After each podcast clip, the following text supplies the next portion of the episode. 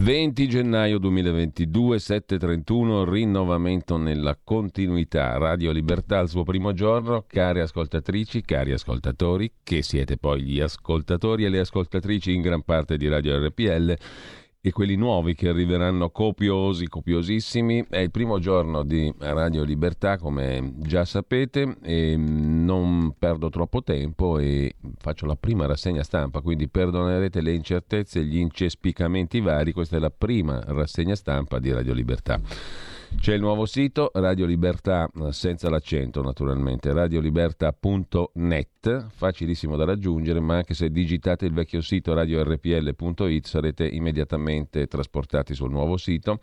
Pagina Facebook rinnovata, qualche dettaglio, ma sono tempi tecnici per mm, definitivamente approdare nella nuova libera terra così come per le app che necessitano dei loro tempi, ma insomma uh, sono dettagli. Questi il sito lo potete percorrere in lungo e in largo, il simbolo nuovo credo sia molto gradevole, un pochino anche vintage, come ci ha detto il professor Volli, esperto di mass mediologia e di semiotica, però ha il suo bel tratto, è simpatico, elegante. Mm, mi sembra bello a me. Poi mm, raccoglieremo le vostre opinioni.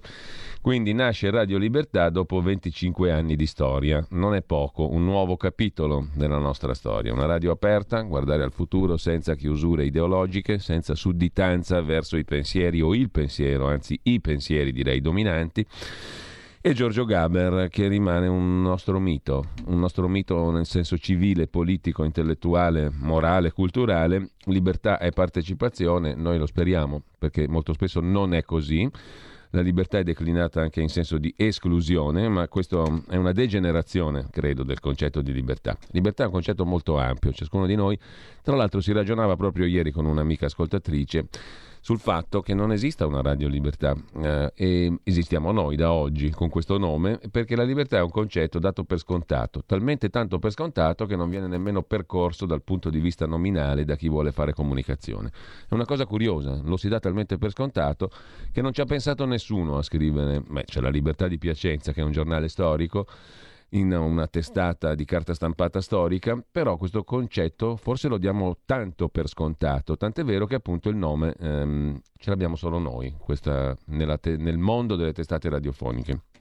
C'è un sito che è nato sull'onda del Green Pass, eh, che facilmente troverete su Facebook, c'è una vecchia su, su Google c'è una vecchia esperienza di una radio partigiana, eh, qualcuno eh, ha ipotizzato, ha fatto l'ipotesi su internet, ho visto un articolo su giornalettismo che dice ma questi qui ci hanno pensato al fatto che esisteva una radio, sì certo che lo sapevamo, lo sapevamo benissimo, così come il concetto di libertà è stato appannaggio per un certo periodo del popolo delle libertà, del centrodestra, eccetera, eccetera. Ciascuno ha cercato di attaccarci un po' il cappello, però è molto vero che è stato mh, poco percorso questo concetto, poco familiare forse alle orecchie, alla mentalità, alla cultura degli italiani. Quindi libertà eh, non ci ha pensato nessuno a fondare una radio, una tv, eccetera, che si fondasse. C'era la tv delle libertà di Michela Vittoria Brambilla, credo che è stato un tentativo abortito molto presto di una sorta di tv politica che durò pochissimo. Mm, in ogni caso eh, è vero, è un concetto che diamo per scontato. In ogni caso noi per scontato non lo diamo assolutamente e cercheremo di percorrere questa nuova strada che è come mm, aprire tante altre finestre rispetto alla precedente esperienza. Non è una perdita, è un arricchimento questo passaggio dal mio punto di vista. È una sfida tremenda, terrificante, perché siamo quattro gatti di prima, siamo sempre gli stessi ovviamente, non è cambiato assolutamente nulla, vogliamo crescere, questo sì, ma vedremo, è una scommessa. Però è un impegno terrificante quello di dire siamo Radio Libertà. Se ci pensate è roba che dici vai a nasconderti che fai prima, e invece no. Cercheremo di dare corpo, sostanza, materia prima eccellente in questa direzione, quella appunto della libertà. Ciascuno di noi sa cos'è, ciascuno di noi ha difficoltà a definirla, presumo. Eh? E a darle un contenuto concreto e noi ci proveremo a cercarla. Andremo cercandola la libertà, ecco più che altro, più che sapere che cos'è, andremo cercandola.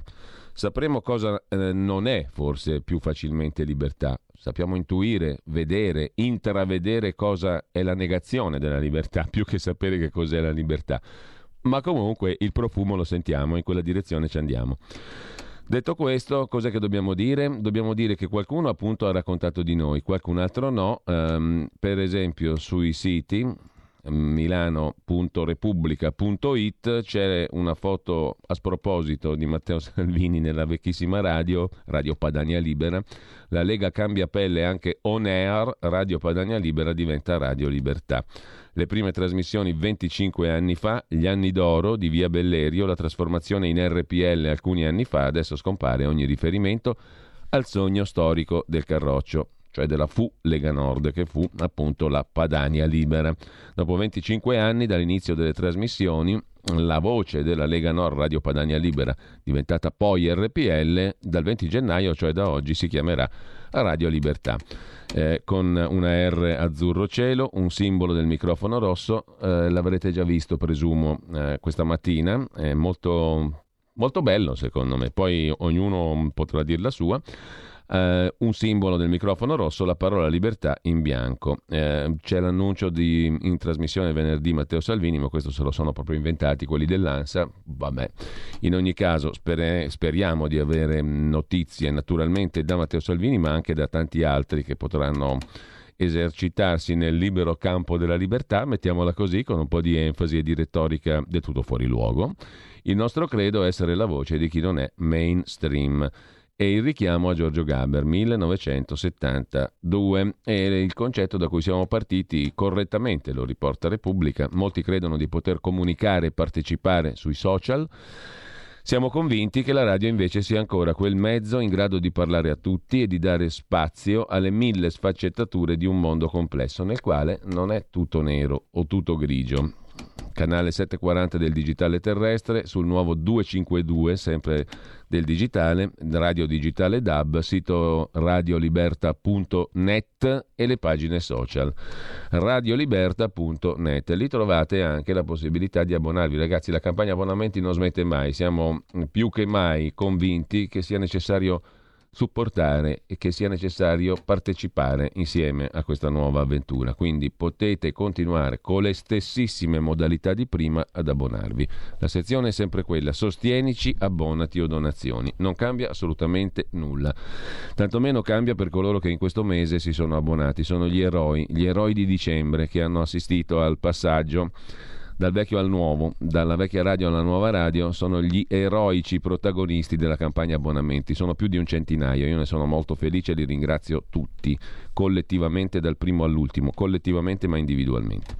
Così dunque su Repubblica c'è anche un pezzo su giornalettismo giornalettismo.com frequentato da gente che ruota intorno al mondo dell'informazione c'è il nostro bellissimo logo in apertura e ehm, da Radio Padania Libera a Radio Libertà la svolta dell'emittente. Anche qui c'è il riferimento a Salvini ospite, prima giornata di trasmissione, non è vero che sarebbe oggi, forse era domani, ma in ogni caso è, un, è una cosa che non, che non ha ehm, grande rilevanza, noi speriamo di averlo spesso naturalmente il segretario della Lega e tanti altri ospiti. Comunque, Chissà se il riferimento alla nota radio partigiana, se andate su Google, Radio Libertà la trovate, l'unico di questo genere rivolto al pubblico gestita direttamente dalla Resistenza, è stato messo in conto al momento del restyling del logo e del progetto. Radio Padania Libera che da 25 anni rappresenta di fatto, poi c'è una cosa curiosa perché molti di questi stessi giornali, giornalisti eccetera avevano già annunciato la morte di Radio Padania Libera 5-6 anni fa, c'era uscita anche una bella pagina nel Corriere della Sera con la foto del sottoscritto che conservo ancora come una lapide sostanzialmente dove si annunziava la morte di Radio Padania Libera. Radio Padania Libera non c'è più e invece era diventata RPL, era rimasta in vita la testata le frequenze e tutto il resto e quindi non è morto nessuno, anzi siamo a nuova vita. Comunque ehm, è curioso che adesso si parli di Radio Padania Libera che diventa qualcos'altro, ma non era morta. Radio Padania Libera che da 25 anni rappresenta l'emittente radiofonica di riferimento per le roccaforti della Lega Scrive il giornalettismo.com ha deciso di cambiare il proprio nome, i propri simboli, un rinnovamento che attraversa il tempo e lo spazio si chiamerà Radio Libertà. E per il resto la squadra resta la stessa, naturalmente. In epigrafe il verso di Giorgio Gaber sulla libertà che è partecipazione. Il nome Radio Libertà ricorda da vicino quello di una radio partigiana che operò qualche mese tra il 44 e il 45. Matteo Salvini non ha mai amato rievocare il periodo della resistenza, fa un certo effetto, scrive il giornalettismo.com, vedere accostato questo nome alla radio che è stata da sempre riferimento dell'elettorato duro e puro del Carroccio. Chissà se il riferimento alla radio partigiana è stato messo in conto al momento del restyling scrive il giornalettismo.com e questi sono i due pezzi che trovate oltre al lancio di ANSA. Tra i giornali di oggi vi segnalo Libero, pagina 13, Radio Padania ora si chiama Libertà, l'articolo di Francesco Specchia, addio al leghismo duro e puro. La storica emittente cambia nome, via i riferimenti diretti al Carroccio, per diventare organo di informazione del centrodestra, scrive Libero da questa interpretazione. Staremo a vedere, chissà cos'è il centrodestra, chissà cos'è Radio Libertà, chissà cosa succederà.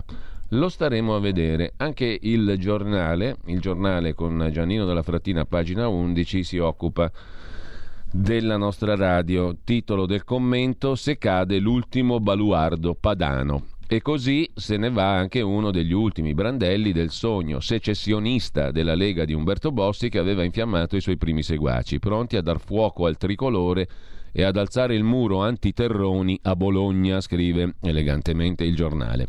Perché dopo il pensionamento del capo, la messa ai margini dei colonnelli, le epurazioni nei simboli e nelle liste dei candidati alle elezioni, ora tocca anche a un monumento, ma eravamo morti, è una miseria, siamo un monumento del leghismo duro e puro, come quella Radio Padania nata da un'idea di Davide Capparini, io mi ricordo ancora prima Roberto Faustinelli, allora amministratore delegato di Editoriale Nord di Milano. E allora, dopo 25 anni dall'inizio delle trasmissioni, come voce dell'allora Lega Nord ed essere diventata RPL, Radio Padania, che era morta, stramorta, defunta, eccetera, da oggi acquisirà la più neutra denominazione.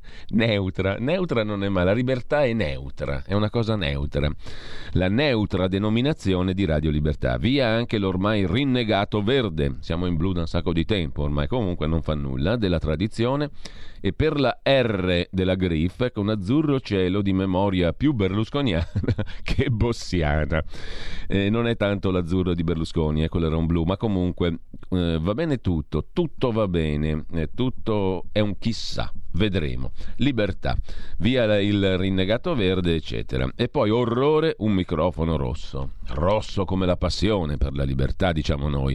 Quelli del giornale invece ci danno di comunisti. Ma d'altronde non è stata valorizzata la frase che io ho voluto mettere nel comunicato stampa che annunziava la nascita di Radio Libertà, il rinnovamento nella continuità di memoria comunista. Ma dove lo lasciamo questo retaggio, oltre alla radio partigiana? Il giornale non ha evidenziato neanche questo richiamo alla radio partigiana Radio Libertà del 44-45. Non fa nulla. Orrore, scrive il giornale, un microfono rosso e la parola libertà in bianco, a ricordare quella bandiera italiana qui non c'entra proprio nulla la bandiera italiana, comunque va tutto bene come come dicevo prima, tranquillamente sopravvissuta in ottima salute agli assalti di un carroccio evidentemente finito fuori strada. Ma me li faceva incazzare però a questi qui la Lega. Comunque ci mancava solo di chiamarla Azzurra Libertà e la mutazione sarebbe stata completa. Eh, venerdì in trasmissione il segretario della Lega, questo se lo sono inventati all'ANSA, e ci hanno fatto un gran bel torto, fa niente, andiamo avanti lo stesso. Lui che di quella radio Salvini per lustri fucina di arrembanti corrosivi politici e amministratori leghisti era stato direttore, come poi l'oggi vice ministro Alessandro Morelli e in principio il giornalista politico Roberto Poletti. Che tempi ragazzi, li ho vissuti tutti. Il nostro credo essere la voce di chi non è mainstream, dice il direttore che poi Sariami. Perché no, per noi essere liberi vuol dire partecipare, come cantava Giorgio Gaber, anche se molti credono di poter comunicare e partecipare sui social. Siamo convinti che la radio sia ancora quel mezzo davvero in grado di parlare a tutti e dare spazio alle mille sfaccettature di un mondo complesso, nel quale non è mai tutto nero, tutto grigio. Che bello, eh? E per rimanere al passo con la tecnologia, radio sul canale 740 del digitale terrestre, sul nuovo 252 dove ci si potrà vedere anche con la smart TV, potrete vedere le nostre facciazze attraverso la radio digitale DAB, il sito radioliberta.net e infine le pagine YouTube e Facebook. Andateci sopra anche sulle pagine YouTube e Facebook, ci sono alcuni dettagli anche lì da mettere a punto, però sono carine, eh, non sono mica male. Questo simboletto qua viaggia benissimo nell'etere, anzi nel, nel digitale, nello spazio digitale. È bello da vedere, è molto carino. Diteci la vostra come sempre al numero 346 6427 756. Se oggi c'è Claudio Borghi Aquilini con la sua scuola di magia, ok, se no ci facciamo un bel chiacchieratone con il pubblico, visto che è il giorno della nostra nascita come Radio Libertà. Intanto mh, mm, il giornale com'è che conclude? Un attimo solo che ci torniamo sopra. Il giornale conclude così. Infine, appunto, le pagine YouTube e Facebook come a dire che tutto deve cambiare per restare tutto come prima o forse no. Vabbè, questo vale per tutti, per la vita, per eh, l'individuo, per i, per i partiti, per le associazioni, per la collettività. Bello sto pezzo, veramente molto bello. Come a dire che tutto deve cambiare per restare tutto come prima, o forse no. Interessantissimo. Come conclusione mi sembra veramente eccellente e condivisibile. Sull'Eco di Bergamo c'è anche un articoletto, in pagina 45 oggi, di fianco a De André, che lusso, Radio Padania lascia il posto a Radio Libertà. Scompare una radio molto familiare agli ascoltatori lombardi, scrive L'Eco di Bergamo dopo 25 anni eh, Radio Padania Libera, poi diventata RPL, cambia nome, si chiamerà Radio Libertà. La Padania bossiana è ormai un'eredità superata evidentemente, poi segue tutto il resto che già conoscete. Ricorda l'Eco, Radio Padania Libera era nata nel 76 come Radio Varese, extraparlamentare di sinistra. Nel 90 venne acquisita dal partito guidato da Bossi e poi ha assunto il nome Radio Padania nel 97. Tale per cui abbiamo 25 anni di Radio Padania alle spalle, ma tanti di più. Dal 76 cosa fa? 56 anni faremmo quest'anno? Porca. No, 46, chiedo scusa, 46 anni di radio, di quella roba qua. Eh, mica male, siamo vecchiotti. Comunque, al di là di questo, anche sull'Eco di Bergamo c'è l'articoletto. Dopodiché, basta, torniamo alla... Sono emozionato, ragazzi. Mm, sono... Ce ne sono di barulli in giro. Eh. Il, barullo, il barullo trionfa. Eh, abbiamo perso per un paio di giorni il gusto della parola, ma adesso lo, ri... lo riprendiamo. Iniziamo il nostro primo giorno in omaggio al Barullo. Pensa un po' che, mm, che, che bel battesimo. Eh, in omaggio al Barullo, il primo giorno di Radio Libertà. I barulli sono dappertutto e noi siamo barulli per primi, ovviamente. Intanto 346 6427 756, metti quella bella tendina nuova, la tendina nuova di Radio Libertà, perché andiamo a delibare i primi sms della nuova era. Anno 1 di RL, di Radio Libertà. Ma scusate, cos'è? Triste, c'è una persona triste. Ho visto che avete già cambiato il logo. Mi dovrò abituare, almeno il va pensiero lo abbiamo tenuto, Giacomo da Bergamo. No, no, no, no, no. il va pensiero va in archivio perché, perché bisogna avere rispetto per le cose grandiose come il va pensiero, rispetto per le epoche grandiose che mm, più o meno, insomma, grandiose, adesso non esageriamo. Comunque per il rispetto ci vuole, quindi non va banalizzato niente però va anche mm, messo tutto in ordine, in fila, insomma siamo nel 2022 e il Va Pensiero simboleggiava un'epoca politica anche per questa radio che francamente è strasuperata, è molto superata e archiviata archiviata nel senso buono, cioè se ne prendono tutte le eredità positive dal proprio passato, non si rinnega nulla. Penso, eh, per me vale dal punto di vista professionale e non politico, per chi è stato militante, eccetera, eccetera, della Lega ovviamente in primis, ma chiunque abbia fatto politica, ovviamente credo che tenga buono tutto quello che ha fatto, che cerchi di imparare da quello che ha fatto e anche noi teniamo buono il riferimento alla vecchia radio, al va pensiero, quello che abbiamo fatto per 25 anni. Secondo voi sarebbe normale che io mi mettessi qui a dire rinnego,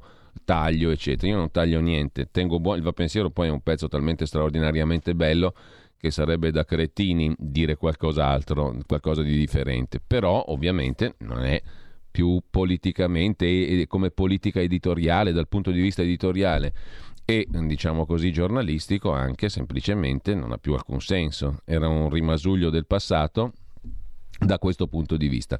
Da un altro punto di vista è naturalmente una cosa meravigliosa, un pezzo di storia della musica e della politica dal quale bisogna trarre il succo, la linfa vitale, ciò che è buono, anche da quell'esperienza lì naturalmente.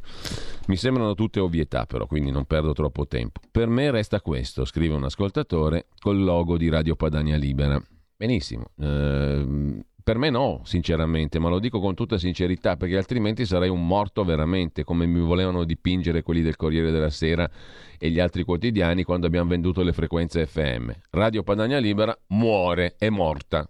No, non è morta, si trasforma per fortuna. Poteva morire per carità, perché per un paio d'anni ci siamo veramente impauriti. Qua non era allegra la situazione. Abbiamo avuto paura. Dobbiamo dire grazie a diverse persone che in questo momento non nomino per motivi altri, che non hanno a che fare con la riconoscenza già espressa peraltro a livello individuale e privato, però il loro effetto è stato pubblico della loro azione, quindi abbiamo, diciamo grazie alle persone che ci hanno aiutato e diciamo grazie anche al pubblico, alle ascoltatrici, agli ascoltatori, agli abbonati, a chi ci ha creduto.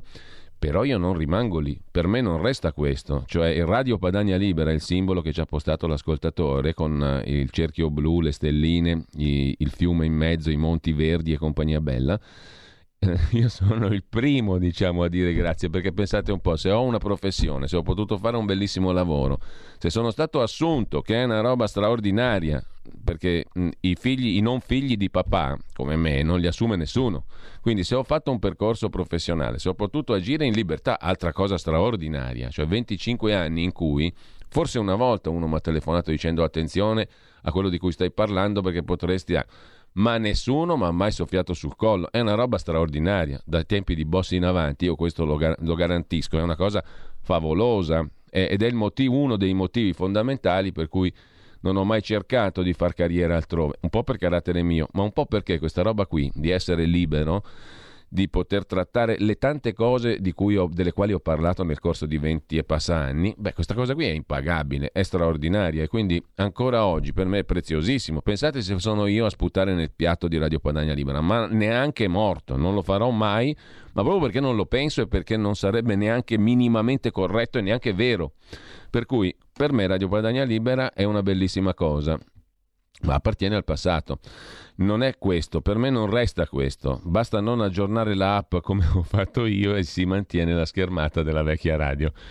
E, e cui però permettetemi di esprimere simpatia per questo ascoltatore. Io capisco eh, l'attaccamento a, a, alle cose che, che, fanno parte del tuo cuore, della tua esperienza, anche della tua emozione, per cui è una questione di storicità. Il culo che ci siamo fatti noi della Guardia Nazionale Padana, impianto di radio, lo sappiamo solo noi. E io rispetto perfettamente questo ascoltatore che scrive questo. Eh, buon giovedì 20 gennaio, anche a chi ci ha scritto. Eh, e poi, um, ma scusate, ma la parola libertà non era compresa anche nel logo Radio Padania Libera. Cosa cambia per noi poveri ignoranti? No, appunto niente, non cambia niente. Continuerete ad ascoltare la rassegna stampa, la radio, tutto ciò che vi propone. Cambia per noi che abbiamo una missione editoriale ancora più vasta di prima. Mm? È semplicemente così. Diana, il nuovo logo mi piace. Sono molto contento, Diana, che il nuovo logo ti piaccia. E poi grazie all'ascoltatore che dantescamente ci ricorda libertà vo cercando che si cara come sa chi per lei vita rifiuta. Ora non dico di rinunciare alla vita ma a qualche fiorino per mantenere la radio direi di sì. E io sono del tutto d'accordo ovviamente con il nostro amico ascoltatore che già ha fatto l'abbonamento. Benvenuti alla nuova radio, congratulazioni a papà Giulio. Papà Giulio mi suona un po' strano, anche se gli... Se gli sì, così, comunque grazie all'amico ascoltatore. Attento Giulio perché i monumenti sono spesso bersaglio dei cani mm? e questo è, è evidentissimamente noto a tutti. Buon cambiamento nella continuità, rinnovamento nella continuità, dicevano Togliatti e i compagni. Enrico da Parma, mm, bisogna aspettare un po' che i vari IP address vengano aggiornati esattamente. No, ma poi naturalmente nel giro di poco tutto verrà, tutto verrà mm, eh, aggiornato. Più corretto chiamarla Radio Libertà Vigilata, scrive un altro ascoltatore, che in effetti però è la condizione di tutti noi. Eh. Diciamo la verità, adesso va benissimo che ci proponiamo ottimi propositi, ma è così, insomma.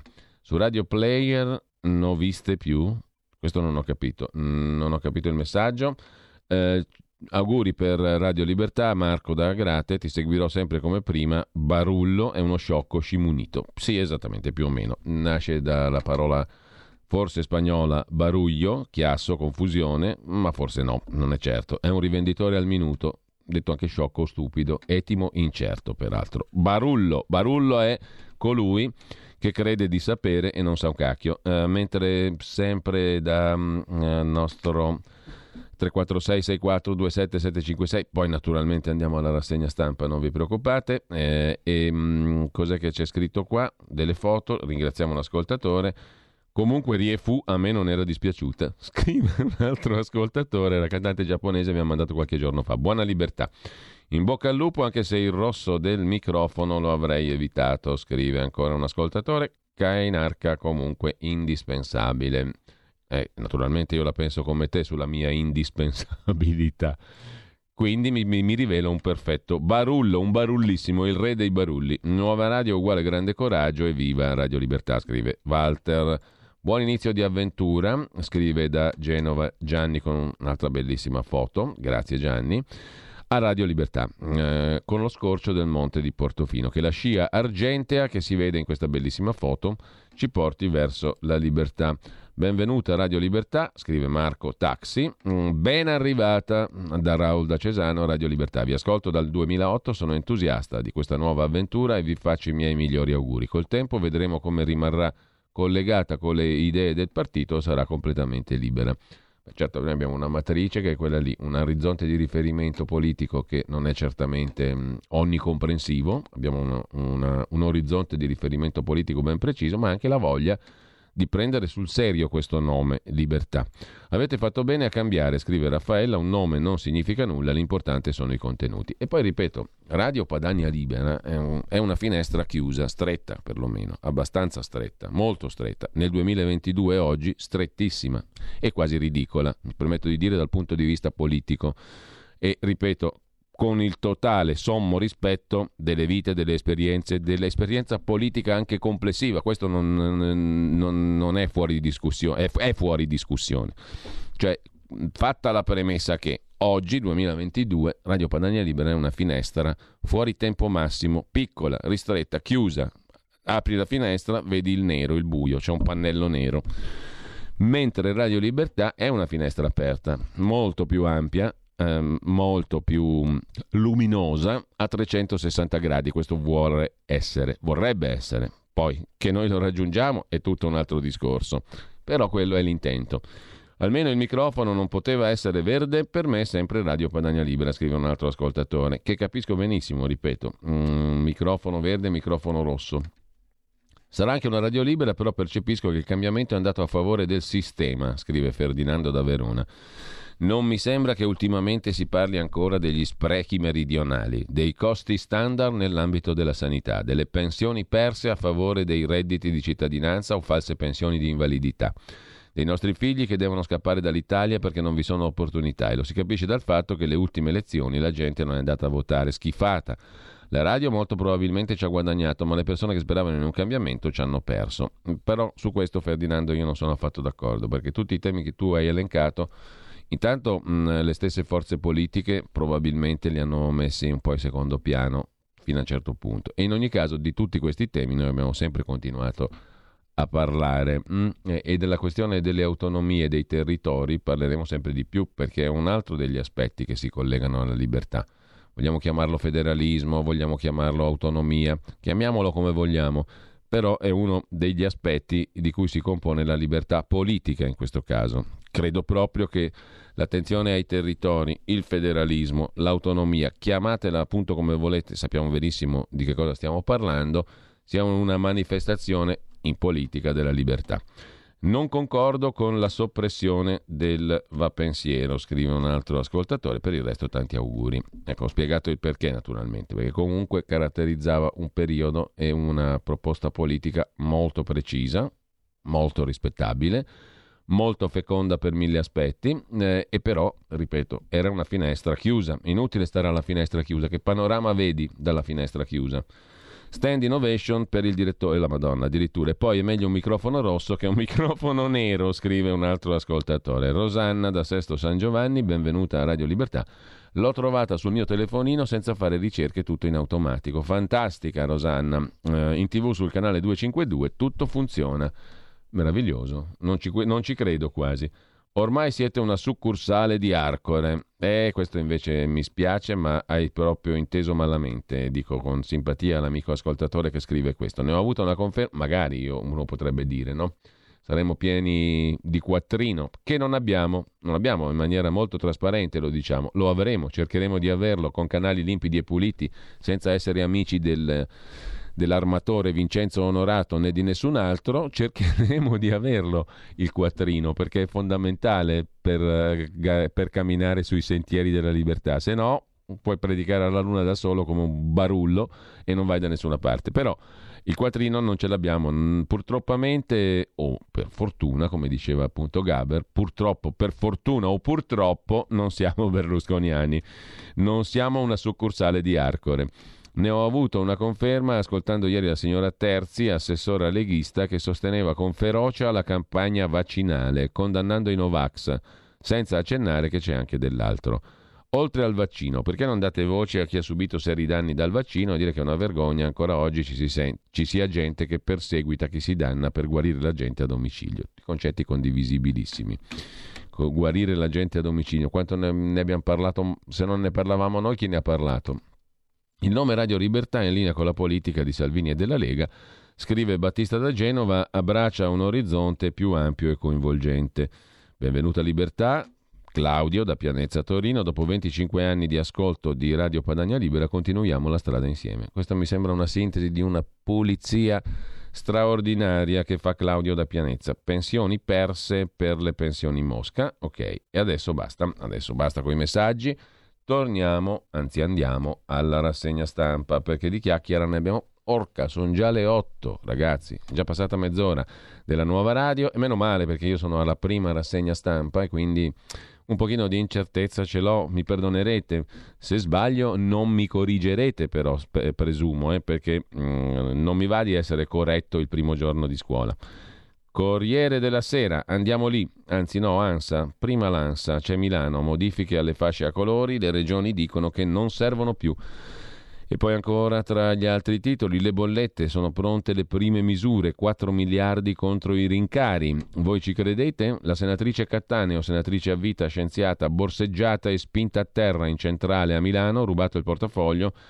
Milano, devo dire, io negli anni scorsi non condividevo gli allarmi sulla sicurezza vivendoci ultimamente sto cambiando idea perché mi pare che l'aria che si respira a Milano tanto bella non è sotto il profilo della sicurezza.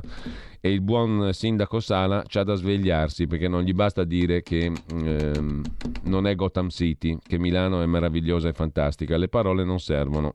Quello che si respira in città c'è parecchio disagio. C'è un sacco di gente squilibrata in giro sui mezzi pubblici, vedi gente che parla da sola, che si incazza, che da un momento all'altro ha il timore che possa uscire il coltello, come si dice in certe zone d'Italia. Beh, comunque mh, mm, il clima a Milano non mi sembra dei migliori sotto il profilo sicurezza. La mossa del centro-sinistra per il Quirinale serve un candidato condiviso. Come vedrete poi dai giornali di oggi, si va verso Draghi presidente, Cartabia o giù di lì Presidente del Consiglio. Comunque Draghi Presidente è diventata ormai una cosa quasi certa, mentre Boris Johnson ha detto stop al Green Pass, alle mascherine e allo smart working. Ci siamo rotti le pelotas, the balls. Via smart working e mascherine, il Premier alla ricerca del consenso dopo il Partygate. E ancora, spara, si barrica in casa, a Viareggio i Nox irrompono e lo catturano, un 44enne con disturbi psichici insieme al padre novantenne. Parla Pregliasco, mm, Galeazzi, ospedale di Milano, virologo, quel che lei celeberrimo in tv, al Galeazzi slittano gli interventi non urgenti senza il super pass. Posticipati anche per i fragili, dice Pregliasco, oggi intervistato sulla verità da Francesco Borgonovo. Ah, la verità ancora non ci ha dato una riga sulla nostra nuova radio, ma vedremo, perché insomma si può mica pretendere tutto subito o no. Covid, in 24 ore 192.000 casi, eccetera, eccetera. E poi Gianni Morandi, vado a Sanremo e vedo Cartabia Premier, dice anche così in un'intervista oggi Gianni Morandi, mentre si lima il DPCM Covid per le attività senza pass, senza certificato anche per ritirare la pensione alla posta. Uh, che successo? Pensate, un pensionato può andare alla posta a ritirare la pensione senza il Green Pass, il Super Green Pass rafforzato. E la cosa più incredibile è che si sta discutendo, poi sentirete Riccardo Molinari, capogruppo della Lega, sulla questione del votare sì, votare no per il Presidente della Repubblica. Cioè voi vi rendete conto del punto, a proposito di libertà, del punto a cui siamo arrivati? Votare sì, votare no, in base alle restrizioni, Super Green Pass, Covid, eccetera, per il Presidente della Repubblica. Con ciò lasciamo la prima pagina dell'agenzia ANSA, arrestati due killer di Atanasio, ma ci sono molti dubbi sui soggetti fermati in Congo. Di Maio dice li prenderemo tutti, mentre per stupro di gruppo la Cassazione conferma nove anni per il calciatore ex del Milan Robigno. Bono degli U2, sono imbarazzato dalla mia voce nelle prime canzoni. Confessa anche di non amare il nome della band U2. A proposito di nomi che cambiano, eh, il nome U2, U2 a Bono non gli è mai piaciuto, non gli piace la sua voce che è poco virile e compagnia bella. Oggi ci fa su il ricamo il nostro Don Massimo Grambellini perché una notizia così si presta moltissimo alla predica del prete. Tragico incidente sugli sci, è morto l'attore Gaspar Ulliel. Con ciò eh, e anche addirittura ci siamo noi nella home page dell'agenzia ANSA. Addio Radio Padania, da domani c'è eh, Radio Libera. Ha sbagliato l'ANSA? Addirittura Radio Libera, non Libertà.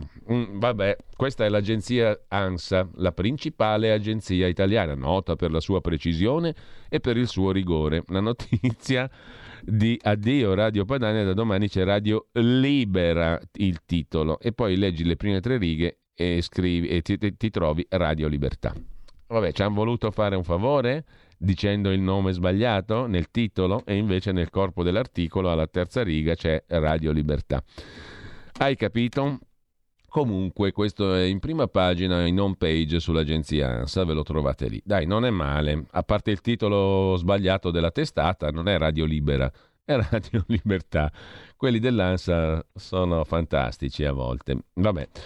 Eh, ci siamo, ci siamo a che cosa? Al Corriere della Sera. Andiamo a vedere subito la prima pagina, il Quirinale, le trattative in stallo, gli aumenti delle bollette di luce e gas, il governo stanzia altri 4 miliardi, è slittato però il vertice di centrodestra, qualcuno dipinge Berlusconi come molto arrabbiato.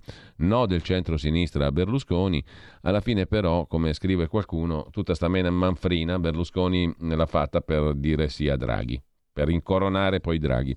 Qualcuno dice eh, eh, sotto l'impulso di Gianni Letta, il regista dell'operazione, per far fare la figura dei cucù agli altri due, Meloni e Salvini.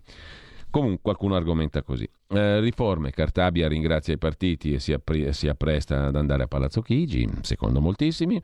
E poi ci sono i fanti in Parlamento che hanno paura di perdere il posto. Le regioni che chiedono lo stop a zone e colori per la Covid. Carlo Verdelli, neo direttore di oggi. È stato fatto fuori Umberto Brindani, uno dei pochi giornalisti che prese sul serio la vicenda di Olindo e Rosa e della strage di Erba, non credendo alla ricostruzione scolpita in tre sentenze. Era convinto Brindani che lì ci fosse tanta roba che non tornava, come esattamente Edoardo Montolli, Felice Manti, me e altri anche le Iene, Antonino Monteleone Marco Chipinti sono convinti che ci siano tante cose che non vanno ed è finita lì l'elenco di coloro che sono convintissimi che tante cose non tornano in quella vicenda della strage di Erba.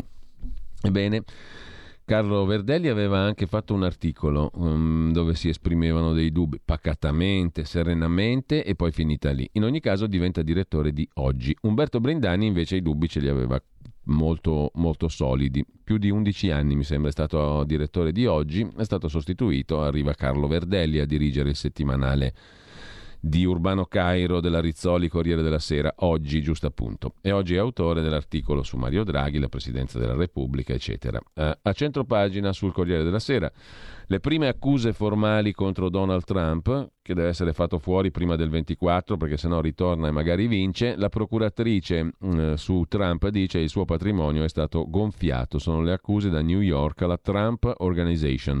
La società di Donald Trump ha gonfiato il valore delle proprietà in maniera fraudolenta e ingannevole. Poi c'è un pezzo dedicato alle tragedie in montagna, Deborah Compagnoni e l'attore Gaspar Ulliel, morto all'età di 37 anni. Deborah Compagnoni ha visto il fratello morto in montagna. Scontro fatale sugli sci invece per il bello del cinema. Uh, Gaspar Ulliel, attore francese. E poi Massimo Gramellini che si occupa di Bono, che mm, non gli piace il nome U2, non gli piace la sua voce, insomma Uh, è una, una, lezione, c'è una lezione da trarre, ci spiega eh, Don Massimo Gramellini. Se dopo una vita passata a scrivere e cantare canzoni, Bono non sopporta la sua voce e le sue canzoni, bisogna riconoscere che il matrimonio è un'istituzione ai confini dell'eroismo, pretende di far andare d'accordo due persone quando è già così difficile andare d'accordo con quell'unico essere incoerente e inafferrabile che si chiama se stessi. Applausi a Don Massimo, eh, usciamo di, di messa e di chiesa um, ite in pace, missa est, e um, lasciamo la prima pagina del Corriere della Sera per andare così a curiosare un po' nelle pagine interne, cosa ci scrive il Corriere sul Presidente, Draghi, il centro-sinistra fa un passo, ma Conte frena e poi niente veti. Insomma, anche i 5 Stelle stanno andando verso Draghi. Il vertice con Letta e Speranza, l'appello al centrodestra, superate la candidatura di Berlusconi, chiede il Partito Democratico al centro-destra. Il segretario del PD sta sondando il suo partito anche sull'idea di Draghi al Quirinale. L'alleato Conte dice non so se tengo tutti i miei. Di Maio ha visto Conte per cercare di dirgli dai non rompere le scatole, andiamo su Draghi, finita lì. Il Premier non si ferma, scrive ancora il Corriere della Sera, le preoccupazioni per la pandemia, il destino del PNRR, eccetera, eccetera. Dopodiché abbiamo un Berlusconi che secondo il Corriere della Sera dice io non do vantaggio a nessuno. Congelato il vertice di centrodestra, le divisioni nel centro-sinistra e le incertezze sul voto dei parlamentari e dei delegati regionali positivi lo inducono a non esporsi. Gli alleati avrebbero dovuto riunirsi oggi o domani, ma resta tutto in alto mare. Berlusconi cerca ancora di convincere tutti i possibili elettori del magma centrista. È una manfrina veramente indecorosa, quella alla quale siamo messi davanti come spettatori, però questo è. E Forza Italia Seniores compra un'intera pagina del Corriere della Sera per sottolineare quanto buono, generoso, padre di cinque figli, nonno di 15 nipoti, amico di tutti, nemico di nessuno, tra i primi contribuenti italiani, tra i primi imprenditori per creare i posti di lavoro, il più giovane italiano nominato Cavaliere del Lavoro, sia Berlusconi e tutto il resto. Un self-made man, un esempio per tutti, il manifesto che avevamo già letto.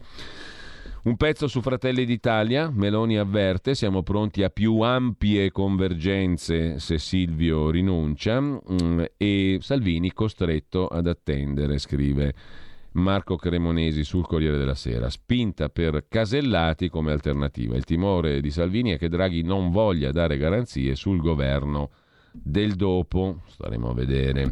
Intanto fate votare i positivi, la Camera impegna il governo a far votare i positivi. Casaleggio Associati, conti in rosso, addio alla sede, voci della messa in liquidazione della storica Casaleggio Associati, con il figlio adesso naturalmente alla guida, il figlio di Gian Roberto, fondatore dei 5 Stelle. Nel cuore di Milano sono stati venduti, dismessi i locali, oltre 450 metri quadri, in corso Monforte, presi prima del voto del 2018. È la fine di un'era, di un pezzo di storia legata al Movimento 5 Stelle. C'è poi Marta Cartabia in grande spolvero sul Corriere della Sera prossima Premier in pectore, riforme figlie della responsabilità. La Cartabia ha ringraziato tutti i partiti, già parla da incoronata. La ministra dice è un'esperienza che vorrei continuare, tutte le mie energie accelerare sul CSM, mentre Grillo sarebbe amareggiato per i tempi dell'inchiesta. Il fondatore dei 5 Stelle andrà il 13 giugno a processo anche per lesioni a un giornalista. Per quanto riguarda le scuole, il ministro Bianchi ha detto che in presenza c'era il 93% delle classi, eh, boom di casi invece in Lombardia di contagiati a scuola e poi la Gran Bretagna che invece libera tutti e finisce l'epoca del, delle mascherine e di tutto il resto. Questo per quanto concerne il Corriere della Sera. Andiamo a vedere anche Repubblica come al solito e sono già le 8.14. Repubblica mette in primo piano Draghi e il no di Lega e 5 Stelle, che poi naturalmente Draghi verrà eletto comunque, eccetera. La corsa al Quirinale dal centro-sinistra filtra l'indisponibilità di Conte a votare il Premier anche Salvini dal fronte opposto resta contrario. Palazzo Chigi lavora alla continuità del governo con un tecnico come presidente del Consiglio, Colau in pole position, cioè tutti danno per scontato che Draghi sarà eletto presidente della Repubblica. Il centrodestra in pan, vertice a rischio, spunta l'ipotesi di Gianni Letta, scrive in prima pagina la Repubblica. A pagina 2 eh, Conte e Salvini, il giorno dei due no. A pagina 3 il Premier. Draghi, retroscena, avvia le consultazioni e ragiona sulla rosa dei tecnici che potrebbero sostituirlo. Draghi ha incontrato vari ministri e personalità. Si punta a eleggere Draghi al quarto scrutinio cioè mettendo in minoranza il centrodestra sostanzialmente. Un bellissimo risultato. Vittorio Colao e Marta Cartabia, oltre che Daniele Franco, saranno forse i prossimi presidenti del Consiglio. Sono candidati a diventare i presidenti del Consiglio. Berlusconi prende tempo, scrive Repubblica, in corsa Gianni Letta e Casellati. Il Cavaliere non intende sciogliere, prima della quarta votazione, la riserva sulla partecipazione alla partita del Colle. Fratelli d'Italia però chiede che si confronti con tutti, Salvini è in pressing, allarga la rosa dei candidati, congelato il vertice del centro-destra, così Repubblica. Il leader della Lega, aggiunge Repubblica, si dice comunque ottimista sul fatto che entro il fine settimana l'incontro tra alleati si farà, forse domenica, proprio a ridosso della votazione di lunedì per il capo dello Stato. Eh, sul caso invece della Mobi, anche Patuanelli, ministro, è nelle chat con l'imprenditore Onorato, rivolgiamoci a lui, per traffico di influenze almeno 12 conversazioni sono al vaglio dei pubblici ministeri. E Grillo scriveva, Tirrenia sta fallendo, possiamo intervenire?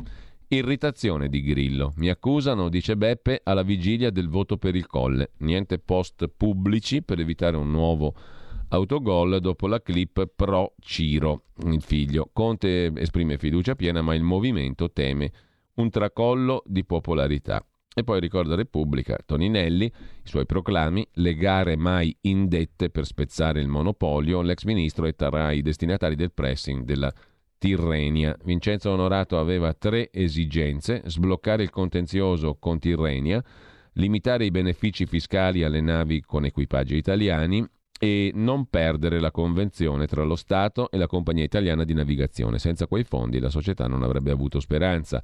La Procura di Milano sa che tutte e tre le necessità sono state rappresentate da Onorato al suo fornitore Beppe Grillo e che le comunicazioni sono avvenute nel periodo in cui la società di Onorato bonificava 120.000 euro alla SRL di Beppe Grillo e 600.000 alla Casaleggio Associati.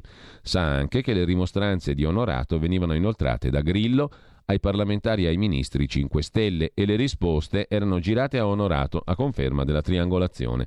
Quello che gli inquirenti ancora non sanno, scrive Repubblica, è se quelle richieste sono state poi accolte, lo capiranno leggendo gli atti e il materiale. Sempre da Repubblica poi la didattica a distanza e Colombo, inteso come Gerardo Colombo, lo storico magistrato di Tangentopoli e Mani Pulite, oggi fa tante cose nel campo dell'editoria e del buon comportamento. Comunque la pandemia ha fatto esplodere la rabbia, ora i giovani vanno aiutati, dice l'ex magistrato del Pullmani Pulite che ha partecipato recentemente a un incontro pubblico su legalità e sicurezza a uh, Voghera, la cittadina dove le due categorie sono andate in cortocircuito con l'uccisione con un colpo di pistola del marocchino Younes El Bussettaoui da parte dell'allora assessore leghista alla sicurezza Massimo Adriatici. L'ex magistrato non intende entrare nel merito di quei fatti, non esprime giudizi, eccetera, eccetera, ma parla più in generale delle mh, mm, risse e delle violenze con protagonisti giovani e adolescenti come a Roma e a Milano. Fino all'anno scorso Dice Colombo, i reati contro la persona che incidevano sul senso di sicurezza, risse, lesioni, omicidi, erano sempre calati. Oggi temo che la tendenza si sia invertita. Credo che presto anche le statistiche lo diranno e in effetti è un po' come quello che si diceva prima, insomma, a Milano si respira quell'aria lì. La sicurezza non è più proprio solida. Credo che quella principale, la principale causa vada individuata nella pandemia, dice Colombo, oltre al disastro sanitario, c'è quello che ha colpito le relazioni sociali tra individui e all'interno delle famiglie. Covid ci ha costretto a una convivenza forzata per mesi, un periodo in cui si incontravano solo persone in casa con noi. Questo ha esasperato rapporti che potevano essere curati con la possibilità di andare a fare un giro, allora negata. Da quel primo lockdown è passato tempo, ma a livello sociale è cresciuta tantissimo la rabbia, il rancore che si esprime in tanti modi. Temo che anche il fenomeno Novax abbia a che fare con la crescita del rancore. In più c'era il sospetto che l'altro potesse essere portatore del virus, ci si guardava male. Oggi vedo un legame tra l'aumento dei reati anche quelli contro il patrimonio, con un forte senso di insoddisfazione personale e la difficoltà di avere un rapporto sano con gli altri. È la pandemia che ha fatto esplodere la rabbia, dice Gerardo Colombo, intervistato da Repubblica. da Repubblica andiamo alla stampa di Torino, poi naturalmente seguiamo il solito cursus degli altri quotidiani. La stampa apre la sua prima pagina con Draghi al colle che divide i 5 Stelle e Di Maio che fa pressing su Giuseppe Conte per far accettare Draghi. Berlusconi non scioglie la riserva, irritazione di Lega e Fratelli d'Italia. Luigi Di Maio ha ricevuto Conte alla Farnesina e gli ha detto così, scrive la stampa. Giuseppe, c'è una cosa che devi chiederti. Abbiamo alternative a Mario Draghi per il colle? Così Di Maio ricevendo Conte, appunto, una frase simile a quella che al mattino il presidente dei 5 Stelle ha ascoltato anche da Enrico Letta. Anche Enrico Letta ha detto a Giuseppe Conte Giuseppi, c'è una cosa che devi chiederti. Abbiamo alternative a Mario Draghi per il colle? No. E quindi finiscila di fare il cucù e mh, mm, appoggiamo Mario Draghi, Presidente della Repubblica. Così sulla stampa in apertura e sempre dalla stampa di Torino di oggi, in primo piano le norme folli, le classi a metà, parliamo della scuola, e poi la figlia di Walt Disney, Abigail Disney, che a nome dei milionari di Davos dice tassateci di più, siamo troppo ricchi, dobbiamo pagare più tasse. La pandemia ha creato disagio, non lo dice solo Gerardo Colombo, ex Mani Pulite, ma anche Teo Luzzi, cioè il comandante generale dei Carabinieri, intervistato oggi da La Stampa. Disagio sociale e baby gang, subito un piano. È la pandemia che ha creato disagio e così nascono le baby gang, dice il comandante generale dei Carabinieri italiani. C'è poi un viaggio al confine col Messico, dove migliaia di disperati cercano di entrare negli Stati Uniti, il muro dei miliziani di Trump, anche se il presidente Biden. La traversata dell'America centrale di Gualter si infrange al punto di frontiera di Nogales, dove l'Arizona si mescola col Messico. Qui migliaia di uomini, scrive Alberto Simoni, smarriscono con donne e bambini le chiavi del proprio destino, firmando la richiesta d'asilo per gli States. La domanda resta congelata in attesa che a Washington si trovi un modus per gestire la pressione ai confini meridionali dell'America. È sempre colpa di Trump. Traffico di demenze è il titolo del buongiorno invece dell'altro sacerdote della stampa quotidiana Mattia Feltri, che il furore inquisitorio e penitenziario dei 5 Stelle, fatto di spazzacorrotti, aumento di pene come panacea sociale, piombi sulla testa di Beppe Grillo coi suoi ridicolissimi inciuci, ribattezzati traffici di influenza, mi fa sorridere, ma con amarezza, scrive Don Mattia. In fondo i grillini sono solo vittime delle loro superstizioni, ma diffuse per decenni con inchiostro di fiamma da tutti noi. La favola dell'Italia, terra di delinquenti, è uno degli abbagli più mirabolanti degli ultimi otto secoli e nemmeno a dar testate contro il muro dei numeri ci si riaccende il cervello. Tutti i reati sono in calo da decenni, scrive Mattia Feltri però le cose stanno un po' cambiando e comunque non importa, eh, questo è il mantra degli ultimi anni. Sugli omicidi ce la battiamo ogni anno con Lussemburgo, su chi ne commette di meno in Europa. Sulle rapine siamo sotto la media europea. I nostri criminali eccellono solo nel furto di automobili, a parte la suggestione per corrotti e concussori, misurabile con classifiche basate sulla percezione, non sui numeri. Capirai ma per esempio gli ultimi dati su truffe europee ci collocano fra i più onesti. I tedeschi truffano più di noi, i francesi truffano per il triplo, eppure non c'è partito che non si riprometta, fino al parossismo grillesco, di redimerci buttando la chiave. Ricordate che in Italia solo 4 processi su 10 arrivano a dibattimento e di questi solo il 43% si chiude con la condanna, il 30% con l'assoluzione, il resto con archiviazioni. Dunque, di 100 indagati se ne condanneranno meno di 20. In compenso, in quello ci battono in pochi, abbiamo le galere piene di gente in attesa di giudizio. Ma quando la pianteremo di fare traffico di demenze? Voltando pagina, PD Leu 5 Stelle contro il blef del cavaliere candidato alla presidenza e poi Gianni Cooperlo, ex presidente dei Democratici, che dice non diremo no, cioè diremo sì a Draghi, facciamo un governo con i leader come ministri. La volete capire o no che Draghi è già scritto da 104.000 anni che va alla presidenza della Repubblica? Trattativa copia e incolla, l'accordo su Super Mario al Quirinale deve passare da un patto di legislatura. È tutto pronto, insomma.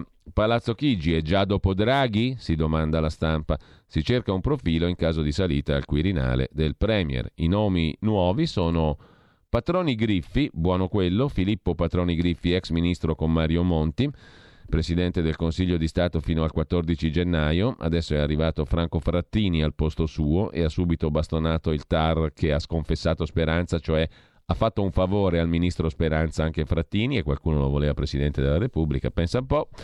Dario Franceschini, Marta Cartabia, Colao e Guerini. Anche Guerini è in pectore eh, come ministro, se non è Cartabia potrebbe essere Guerini il nuovo presidente del Consiglio con Draghi, presidente della Repubblica. Intanto Berlusconi resta trincerato a Milano, lo dicono molto irritato contro Salvini soprattutto e in secundis contro la Meloni. Berlusconi evita il confronto senza numeri. Staremo a vedere. Gianni Morandi dice che è l'ora di Marta Cartabia. Lo dice anche lui. Il cantante è pronto a tornare in gara a Sanremo. La ministra Cartabia sarebbe perfetta, ma vedo bene anche Bonino e Casellati. È l'ora di scegliere una donna.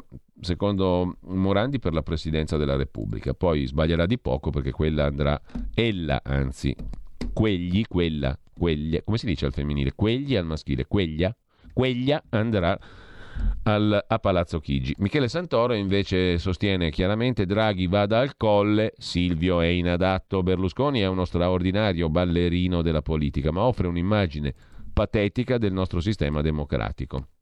È giusto dubitare anche della salute di Silvio. A leggere i certificati che manda in giro per ogni processo c'è da preoccuparsi. Salvini non è paragonabile a Bossi, che con tutte le critiche possibili aveva una sua grandezza, dice Michele Santoro. Quando uno non c'è più, diventa bravo. Hm? Meloni è abile e intelligente, ma non ha avuto ancora il coraggio di compiere rotture come quelle di Gianfranco Fini. Appunto, quelli del passato poi diventano tutti buoni.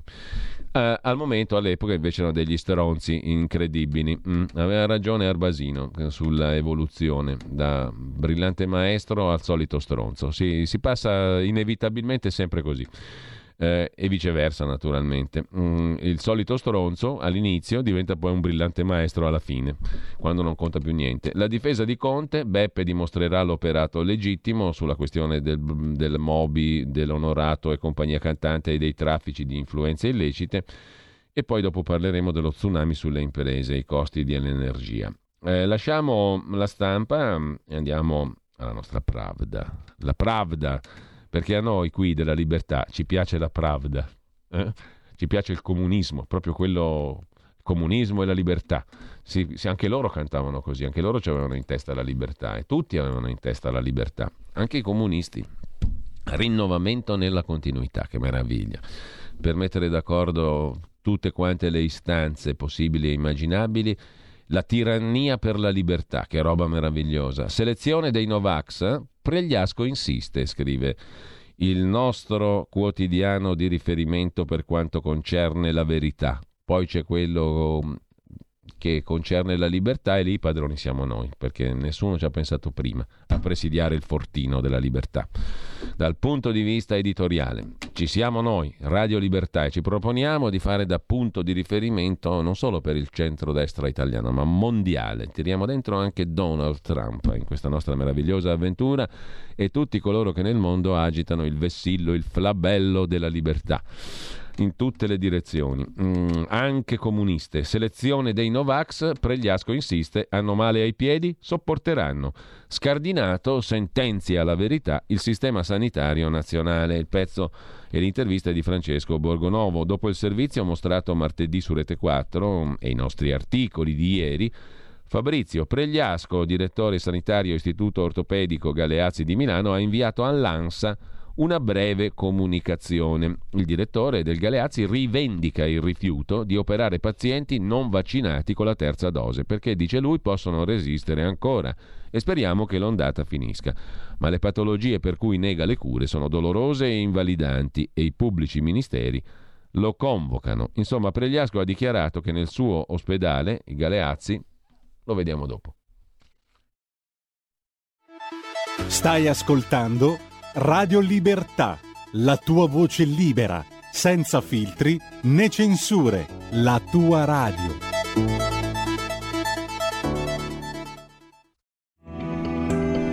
Il meteo.it presenta le previsioni del giorno. L'anticiclone continua a perdere di energie e nel corso della giornata ci sarà spazio anche per il ritorno di qualche pioggia sul nostro paese. Temperature intanto stazionarie. Al mattino andrà progressivamente aumentando la copertura nuvolosa sulle nostre regioni centro-settentrionali, con le prime precipitazioni che potranno verificarsi soprattutto su Liguria di Levante, Toscana, Umbria e nord del Lazio. Altrove il sole sarà prevalente, salvo che sulla Sicilia. Durante le ore pomeridiane tempo lievemente instabile su buona parte del centro, sulla Campania e sulle due isole maggiori, aree dove avremo fenomeni sparsi ma frequenti. Andrà meglio altrove, ma ci saranno ancora riduzioni della visibilità in pianura al nord. Le previsioni di ilmeteo.it tornano più tardi. Una buona giornata da Stefano Ghetti. Avete ascoltato le previsioni del giorno.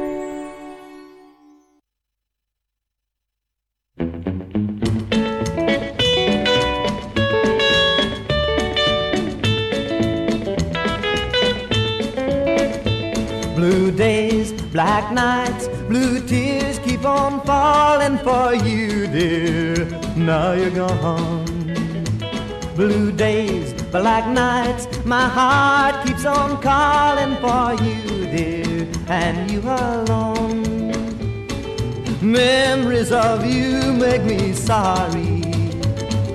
I gave you reason to doubt me, but now you're gone and I am left here all alone with the blue memories. I think of you.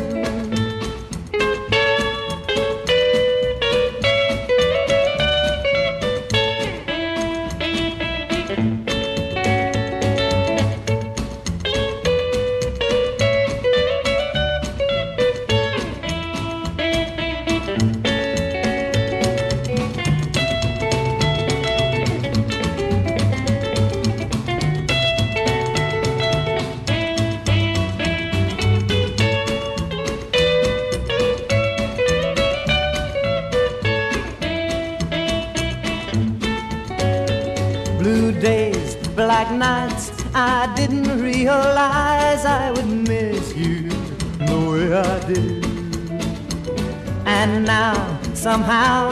I know I will pay for the times I have made you blue. Memories of you make me sorry. I gave you reason to doubt me, but now you're gone, and I am left here all alone with the blue memories. I think of you. E cos'è che abbiamo ascoltato? 20 di gennaio, nascita di Radio Libertà, nasceva anche, anzi nasceva, veniva inciso per essere precisi, questo pezzo il 20 gennaio del 1956, Blue Days, Black Nights di Buddy Holly, cantautore, chitarrista, iniziatore del rockabilly, del rock and roll, mito della musica pop, morto a soli 22 anni in un incidente aereo in cui perirono anche Richie Valens e Big Popper. Fu definita la prima grande tragedia del rock, mentre il 20 gennaio è il primo grande giorno di Radio Libertà, che peraltramente, rinnovamento nella continuità, come diceva Togliatti, sempre sia lode e gloria al migliore, eh, che peraltramente, giusto appunto, continua i suoi programmi come se nulla fosse, con invidiabile nonchalance. Quindi alle ore 12 con noi Carola Rossi, Envisioning, Silvia Bernardini, il suo talk dedicato come sempre anche su Radio Libertà, all'innovazione, alla capacità di guardare oltre, come cercheremo di fare noi costantemente con la nostra nuova testata, che non significa prendere qualcuno a testate, ma iniziare una nuova avventura editoriale. Buongiorno Carola Rossi. Buongiorno Giulia, buongiorno a tutti gli ascoltatori e buon primo giorno. Allora, ti, oggi... ti, piace il simbolo? ti piace il nuovo simbolo della radio? Assolutamente sì. no, piace. ma non devi dirlo se non ti piace. Se non ti, non no, ti no, piace... mi piace, te lo, di... no, no, ascolta, allora, direi, te lo direi. Fammi piace. un favore, dimmi che ti fa schifo. Va bene, allora ti dico che mi fa schifo. È giusto per essere, eh? No, scherzo, scherzo, mi piace, mi piace. Mm, allora, abbiamo fatto, sono, tutto sono la- abbiamo fatto tutto un lavorone e io tra le tante persone che devo ringraziare ce n'è una che non posso fare per conflitto di interessi, ma è stata assolutamente, totalmente stradeterminante, ha fatto il lavoro di 100.000 persone. Questa singola persona che ringrazio. Se mi ascolta non c'ha bisogno del nome e del cognome perché sono in evidentissimo imbarazzante conflitto di interessi, ma lo devo straringraziare, lo faccio così, in forma anonima. E siamo arrivati qui. Naturalmente poi sono tanti altri contributi e ringrazio tutti quelli che ci hanno messo del buono. C'è anche qualcuno che ha rotto le palle, come sempre, naturalmente, quando si fanno dei cambiamenti. Però, insomma, è andata bene, ce l'abbiamo fatta. E questa roba qua car- a me piace, o ti devo dire la verità, a me il nuovo logo della radio mi piace, mi piace molto. Anche a me, no, no, sono sincera, anche a me piace. No, poi come sempre i cambiamenti, i nuovi percorsi portano sempre cose positive per me, quindi figurati, io sono super motivata. Guarda, e ti devo dire una cosa, oggi... ti devo dire, scusami se ti parlo sopra, Vai. ma poi ti lascio tutto lo spazio come al solito. No, ti, devo, ti, volevo dire questo, ti ricordi quando noi ci siamo conosciuti con eh, anche le, le altre conduttrici della fascia dalle 12 alle 13? Eh, eh, la mia metafora era quella di aprire finestre, no? Ho detto questa esatto. qui deve essere una rubrica che apre delle finestre. E mm, la stessa cosa abbiamo fatto col cambiamento della testata della radio. Aprire una finestra, perché prima eravamo lì sempre un po' in asfittici, con la fatica di dover dire, respirare, cioè giustificare cose che non erano più vive. Adesso si apre un finestrone, bellissimo e meraviglioso. Punto, fine. Carola. Bellissimo, è vero. E tra l'altro è un, è un, piacere iniziare oggi, 20 gennaio, con la prima puntata di Envisioning, che come giustamente hai detto tu cade bene, casca a fagiolo, come si suol dire, e tra l'altro oggi tocchiamo un tema super attuale perché ovviamente come sempre sono in compagnia di Silvia Bernardini, il nostro ospite è Gennaro Calì, CEO amministratore di Open Mall e già eh, di OpenAI, e eh, con lui faremo un tuffo nel futuro perché in realtà scopriremo finalmente, aggiungo anche, eh, che cos'è questo metaverso di cui tutti parlano. Ovviamente il metaverso è una parola che sta diventando inflazionata in questi ultimi, da quando c'è stato il, il, lancio, tutti ne parlano, tutte le aziende soprattutto vogliono e si stanno informando per cercare di capire come entrare nel metaverso, ma eh, diciamo che molte dinamiche, molti funzionamenti non sono ancora del tutto chiaro. Quindi l'obiettivo di oggi con Gennaro Calì, che appunto ha un'esperienza nel, nel mondo dell'informatica e soprattutto di tutte le tecnologie legate a esperienze virtuali, perché lui con OpenAI prima si occupava di realtà aumentata, augmented reality, quindi tutta una serie di tecnologie che insieme a lui vedremo che tipo di percorso hanno fatto e come siamo arrivati di fatto al metaverso, che è ehm, letteralmente una rete di mondi che si espande, quindi è veramente un universo parallelo, insomma. E soprattutto, come tutte le novità, cercheremo di vedere con lui quali sono le potenzialità di eh, questo nuovo mondo e perché le aziende e poi attendere ovviamente anche i consumatori finali sono molto interessati all'esserci, a essere presenti, a costruirsi una propria identità anche in questi nuovi mondi. Quindi sarà una chiacchierata molto interessante perché credo anche molto utile per chi magari eh, è curioso, sta cercando di approfondire e capirne di più, ma non ha tutti gli strumenti e le informazioni a disposizione. Quindi se vi interessa vi do appuntamento oggi perché finalmente daremo delle definizioni chiare e poi come sempre getteremo anche un po' il cuore oltre l'ostacolo e cercheremo di capire o ipotizzare che cosa a Bene. nostro avviso potrebbe succedere. Grazie mille, grazie allora per questa prima puntata su Radio Libertà di Talk and Visioning. Grazie a Carola Rossi e a Silvia Bernardini. A più tardi, grazie a voi. A Ciao. più tardi. Noi torniamo come un solo uomo, anche se siamo in due alla verità, pagina 2, con l'intervista di Francesco Borgonovo all'igienista, il professor Pregliasco, che difende il suo protocollo. No agli interventi a chi è senza booster, senza la terza dose di vaccino. Hai l'alluce valgo, puoi resistere un anno. Affari tuoi, ci mancano posti letto, dobbiamo riorganizzarci, dice Pregliasco, intervistato da Borgonovo sulla verità ha riprogrammato e posticipato il Galeazzi gli interventi non urgenti come la luce valgo che coinvolgono pazienti con fragilità tra cui quelli sprovvisti di Green Pass rafforzato. In sostanza il noto medico ha confermato che i pazienti non vaccinati o bivaccinati ma senza terza dose non vengono operati e riteniamo che per giustificare una decisione così drammatica non bastino poche parole, cioè una nota all'ANSA. Perciò la verità ha interpellato Pregliasco. Riportiamo con piccoli tagli la conversazione con lui, scrive la verità. Professor Pregliasco, chiede Borgonovo, ce la spiega questa storia delle cure negate a chi non ha la terza dose? Ma non è vera, dice Pregliasco. Come non è vera? chiede Borgonovo. Risponde il professore: Abbiamo l'ospedale con 22 pazienti Covid, abbiamo 10 persone in area grigia, accettiamo tutti abbiamo posticipato sulla base di una serie di criteri di fragilità alcuni interventi come la luce valgo. Questo perché abbiamo anche 100 posti letto in meno, dobbiamo riorganizzare l'ospedale e metterlo in sicurezza. Avere 100 posti in meno significa essere in difficoltà a far fronte a una serie di interventi che invece garantiamo per tutti a prescindere dalle condizioni.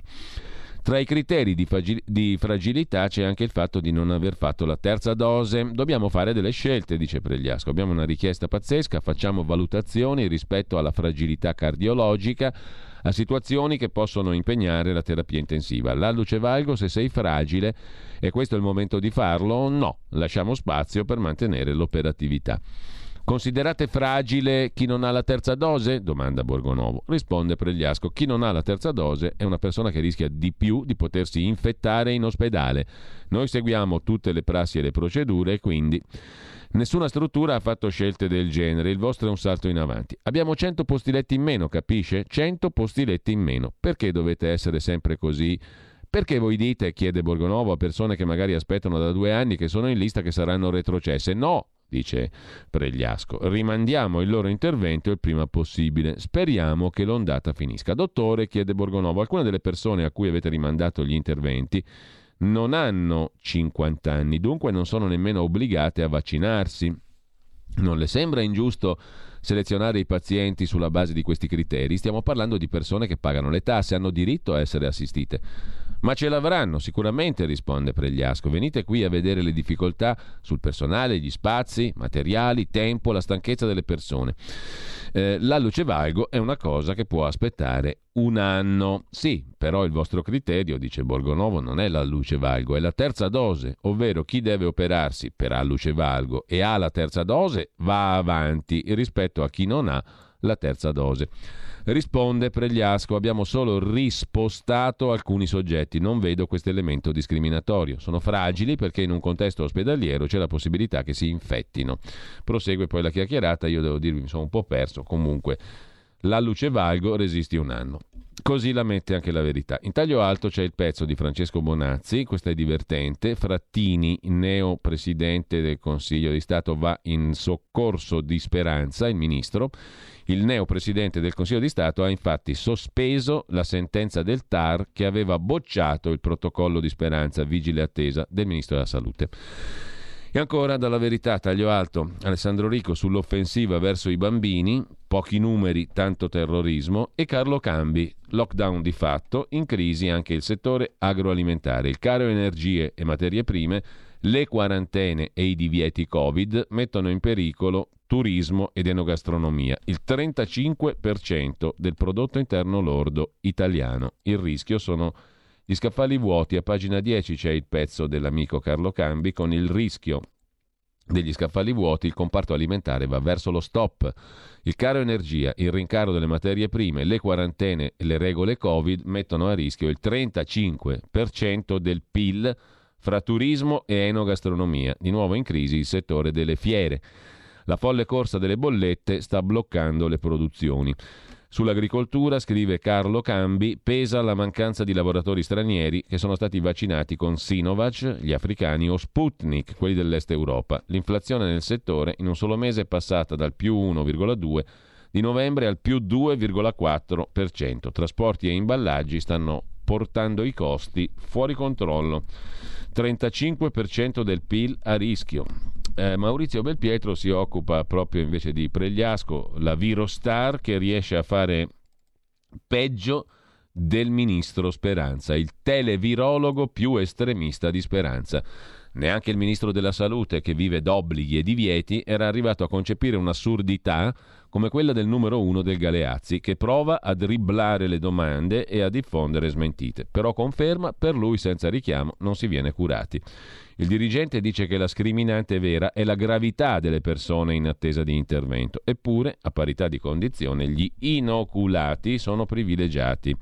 Non gli interessa se nessuna legge obbliga gli under 50 a sottoporsi al vaccino, anzi rifiuta perfino i vaccinati che hanno due dosi vecchie. Così Belpietro. A centro pagina poi Giacomo Amadori e Fabio Mendolara, due delle migliori firme italiane per quanto concerne la cronaca giudiziaria, si occupano dell'armatore indagato con Grillo che sta portando i soldi a Singapore. L'inchiesta impatta sulle trattative per il Quirinale eh, a miti consigli deve andare il Movimento 5 Stelle, ancora più miti, a forza di miti consigli sono diventati una roba che la democrazia cristiana era un covo di estremisti armati in confronto ai 5 Stelle. In ogni caso, l'inchiesta impatta sulle trattative per il Colle. Conte si rifugia in un vertice fuffa con Letta e mm, Berlusconi rinvia quello del centrodestra. Intanto sarebbero finiti a due società di Singapore gli incassi della Mobi, la compagnia dell'armatore Vincenzo Onorato, indagato con Beppe Grillo per traffico di influenze. Traffico di influenze, ieri ho cercato di spiegarlo a un cittadino americano, non ci ha capito un cazzo, ovviamente. È impensabile spiegare a un cittadino di, cresciuto nel diritto anglosassone cosa possa essere il traffico di influenze illecite. È un'impresa, provateci se avete qualcuno che è nato e cresciuto nel diritto anglosassone a spiegargli cosa significhi il traffico di influenze illecite un reato incredibilmente complicato per una mentalità normale, per una mente normale, diciamo così. L'inchiesta sul comico arriva a ridosso delle trattative per il colle. I grillini non vogliono Draghi e sono pronti a scegliere un altro nome. E allora ti metto in galera Beppe Grillo e ti sputano il movimento affinché tu possa votare Draghi, giusto? Ho sbagliato, giusto o sbagliato? Cosa ne dite? 346 64 27 75 6 a pagina 12 e a pagina 15 la Pravda si occupa esattamente di questo. Gli incassi della Mobi finiti a Singapore, nei messaggi spunta anche Toninelli. E poi la questione appunto del del vertice dei 5 Stelle mm, eh, e di Berlusconi che congela dall'altra parte il vertice per il Quirinale. Insomma, i 5 Stelle sarebbero contro Draghi e gli mettono sotto ai ferri della giustizia il povero Grillo. Povero si fa per dire. Comunque, c'è un altro pezzo interessante di Fabio Mendolare e Giuseppe China sui grillini che spartiscono le poltrone con quelli del partito di Bibbiano, come diceva Di Maio. Mai al governo col partito di Bibbiano. Doppia nomina nel Lazio, imbarcati l'ex professore della Raggi e l'ex tesoriere del PD di Roma. Ci si divide la cadreghina, il, la poltroncina con quelli del partito di Bibbiano, mentre Marcello Veneziani riflette sul grillismo, anche lui in prima pagina sulla verità di oggi. Manca la motivazione. Il grillismo non poteva che finire così. Una parabola che era già scritta. Non so se sia veramente colpevole Beppe Grillo, fino a che punto non mi piace la concomitanza dell'accusa con le votazioni per il Quirinale. Su questo credo che Veneziani abbia non ragione, ma di più.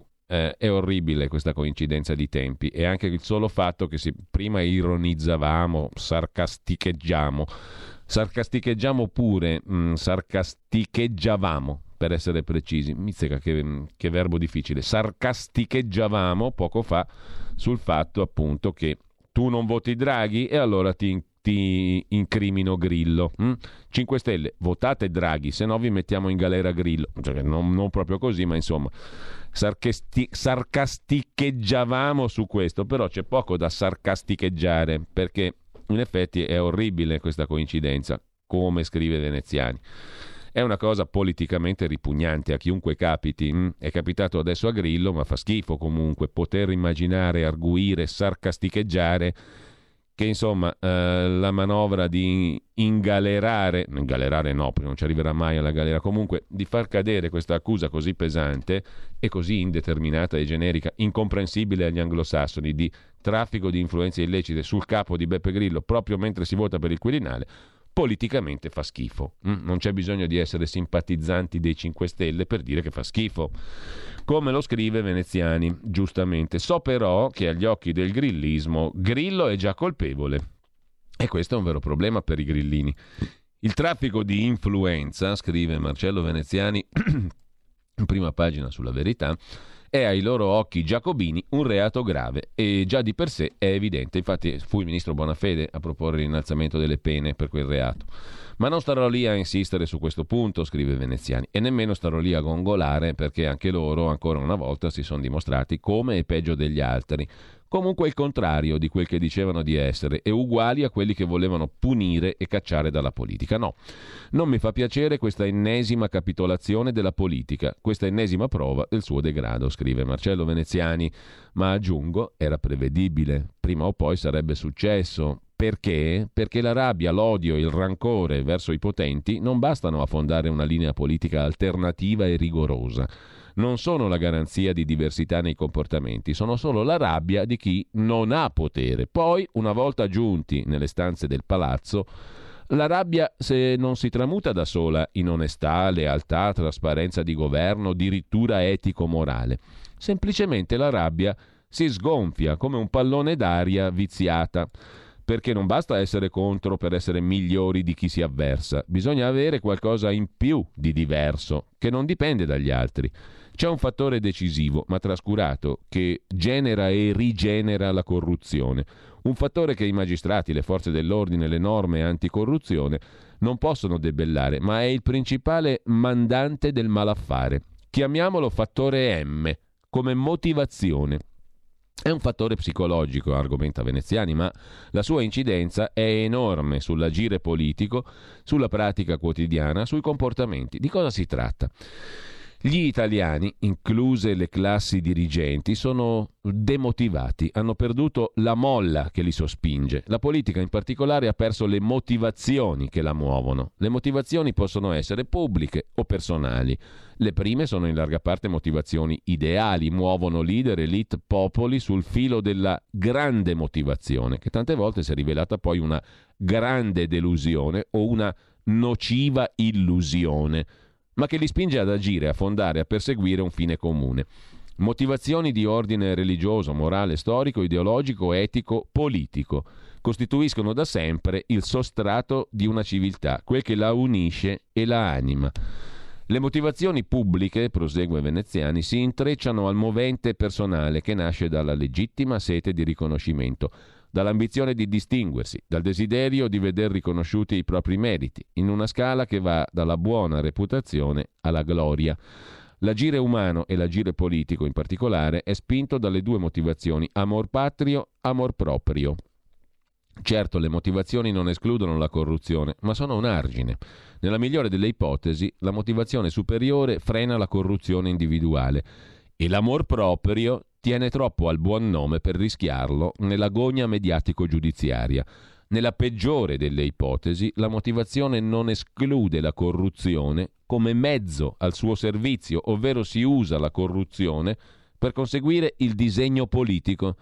Oggi è invece più frequente il caso inverso, che si usa il disegno politico per conseguire il vantaggio individuale. Sarà deplorevole quando il fine giustifica i mezzi, ma certo è spregevole quando i mezzi sostituiscono i fini.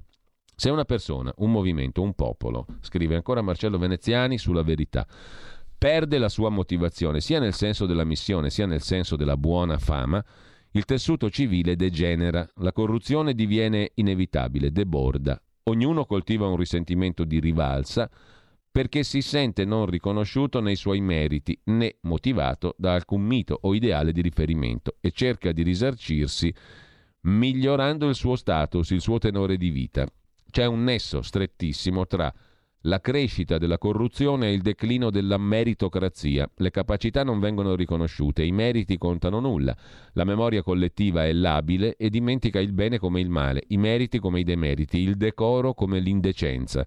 L'onorabilità decade al rango di immagine, così la dignità degrada a pura apparenza, simulazione.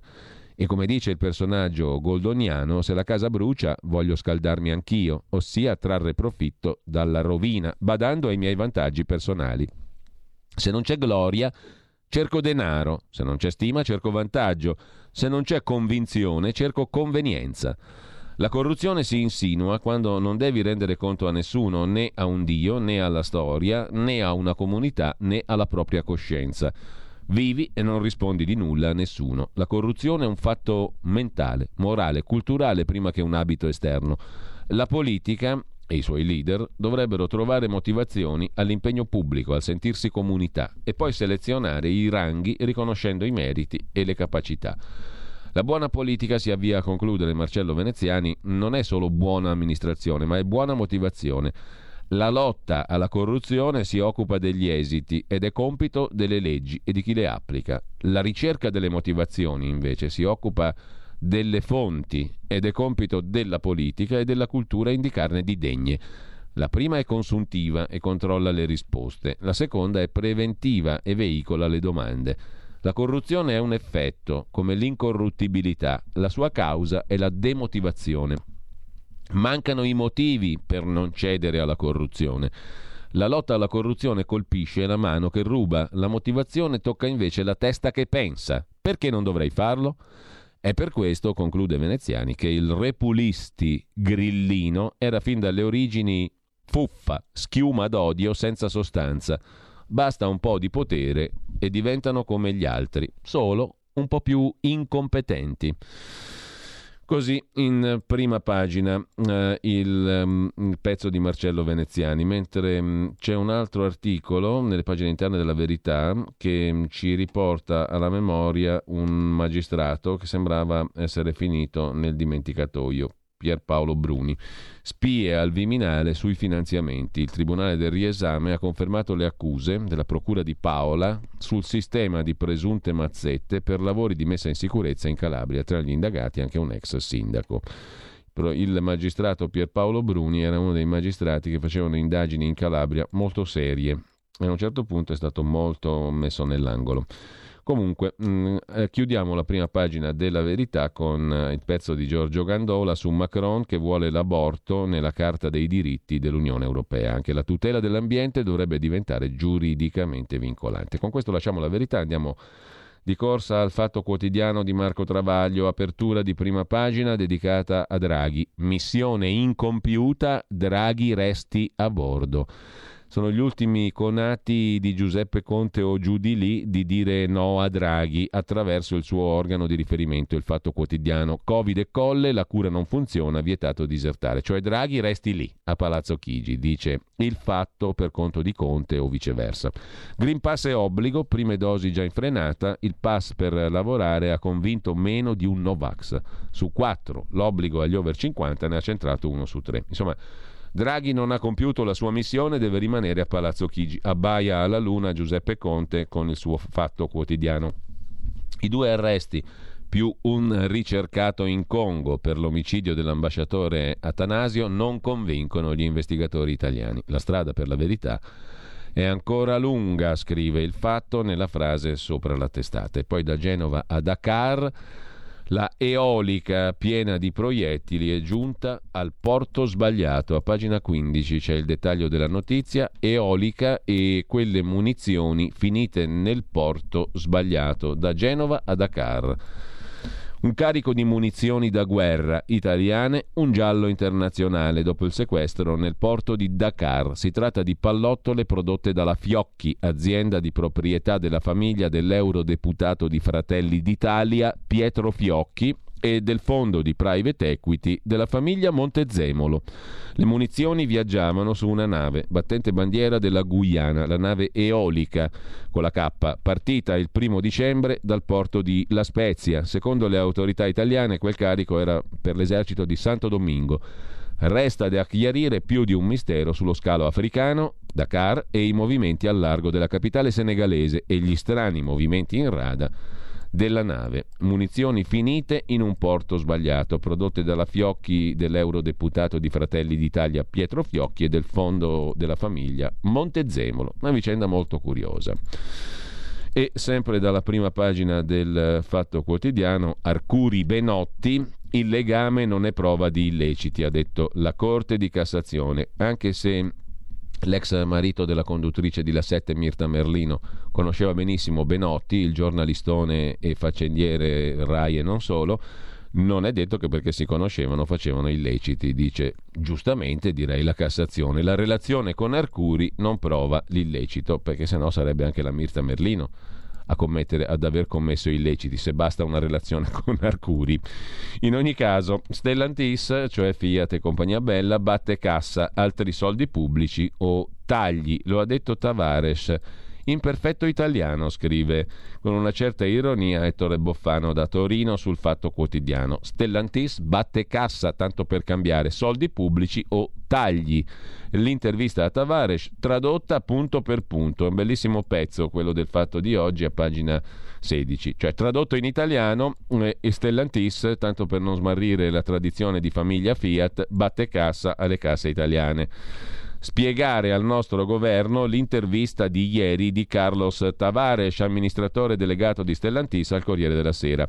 Il manager, proprio nel giorno del primo anniversario della fusione tra la sua PSA e FCA, ha voluto mandare un segnale preciso all'Unione Europea sul fronte della scelta ambientale a favore delle elettriche che costano e un secondo al nostro paese che ospita cinque stabilimenti produttivi del gruppo, un record se confrontato col panorama industriale di Stellantis in Francia e Germania. In sostanza ha chiesto soldi in forma di incentivi parlando di rischi sociali. Stellantis batte cassa, soldi pubblici o tagli tanto appunto per cambiare. Cambia nulla.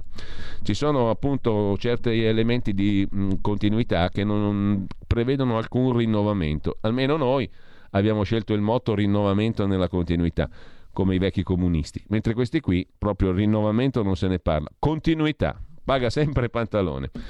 Infine, sempre dal primo piano del Fatto Quotidiano di oggi, Conte e Letta divisi su Mario Draghi, Berlusconi non molla il Quirinale.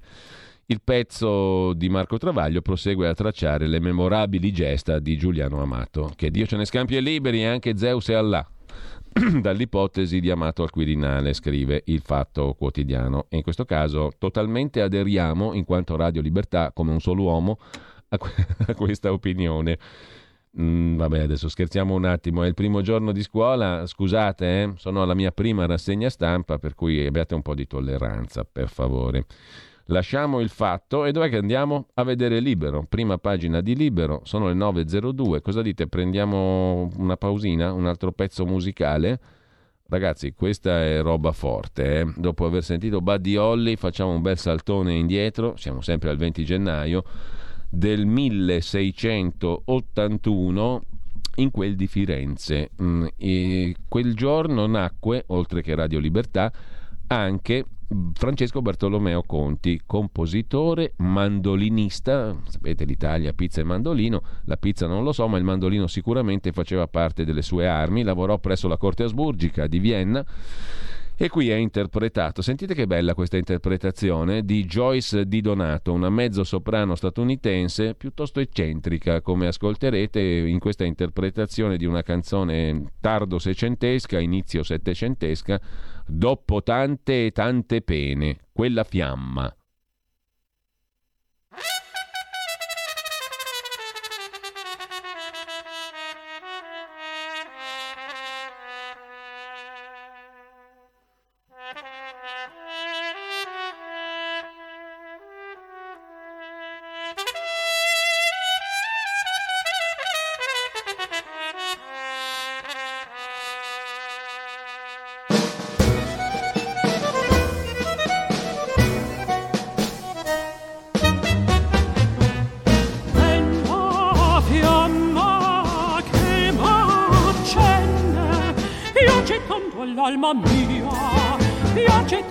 Tanto all'alma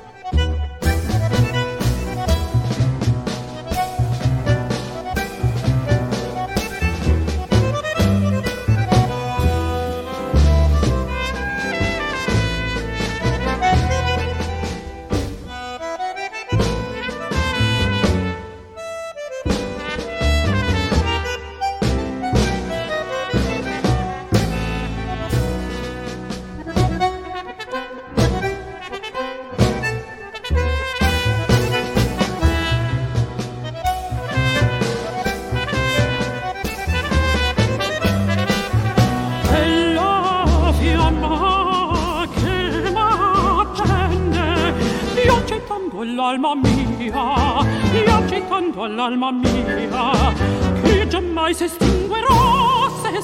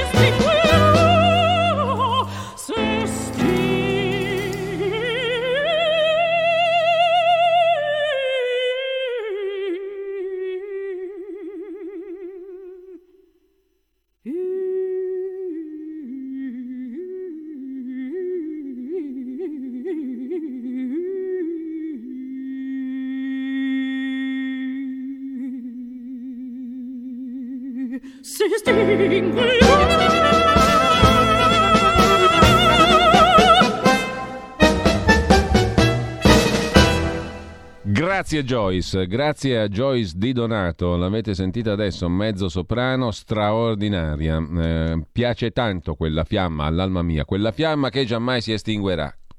Come la nostra radio, può far bacco per Diana, dopo tante e tante pene, come recita il pezzo che abbiamo appena ascoltato di Francesco Bartolomeo Conti, qui virato in tango con tanto di bandoneono, di fisarmonica una meraviglia, meraviglioso, me lo riascolterei di nuovo, subito, di corsa. non si può fare, purtroppamente, perché dobbiamo andare a vedere il libero. Pensa un po', prima pagina del quotidiano diretto da Alessandro Sallusti, da par suo, dai soldi alla violenza, Grillo ancora indagato, botte al cronista, Beppe a processo, nuove prove sui favori all'armatore. Il comico non ride più e dice ai suoi, questa è giustizia a orologeria.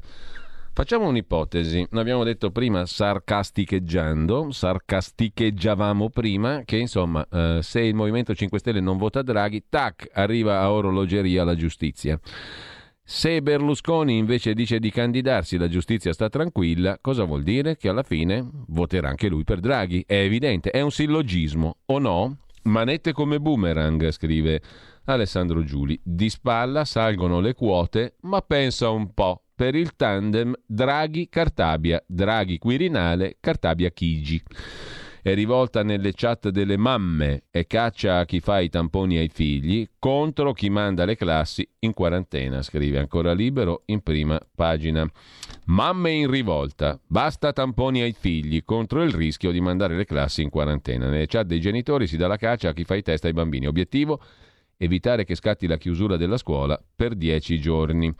Ma a proposito di Berlusconi e di vicende giudiziarie, poi vediamo domani, perché c'è un pezzullo molto interessante su Berlusconi che racconta una tantum, una cosa nuova nell'infinito catalogo delle vicende paralosche e giudiziarie dell'ottimo Silvio Berlusconi. Ma ci arriviamo.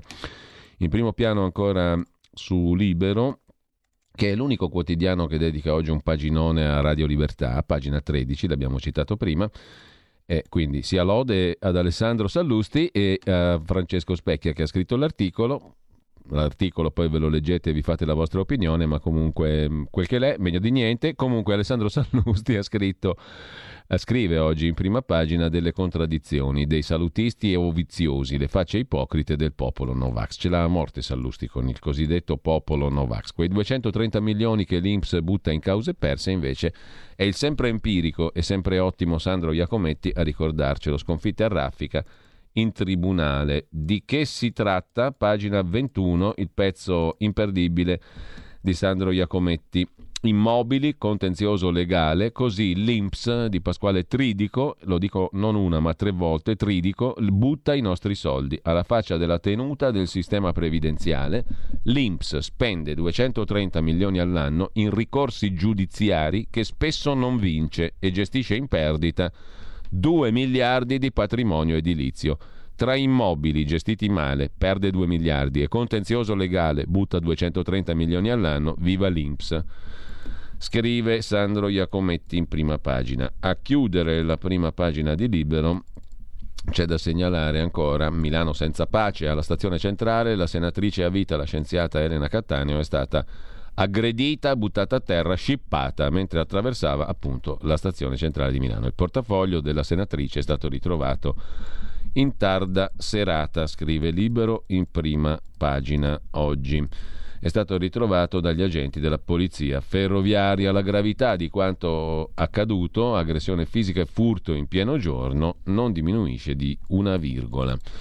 E lasciamo anche libero per andare a vedere adesso appunto proprio il domani. Il domani che mette in prima pagina questa vicenda che riguarda Berlusconi, Quirinal Papi, esclusivo, non ci sono solo le ragazze del processo Rubiter a imbarazzare il candidato del centrodestra al colle. L'antiriciclaggio sta indagando su 70.000 euro che Berlusconi ha girato a una misteriosa donna albanese, la quale donna albanese ha affittato una casa da un magistrato di Cassazione che ha giudicato Berlusconi. Pensate che bellissima storia ci raccontano Emiliano Fittipaldi e Giovanni Tizian. Berlusconi, l'antiriciclaggio e i soldi alla donna misteriosa. Da Arcore però fanno sapere non c'è nessun giallo.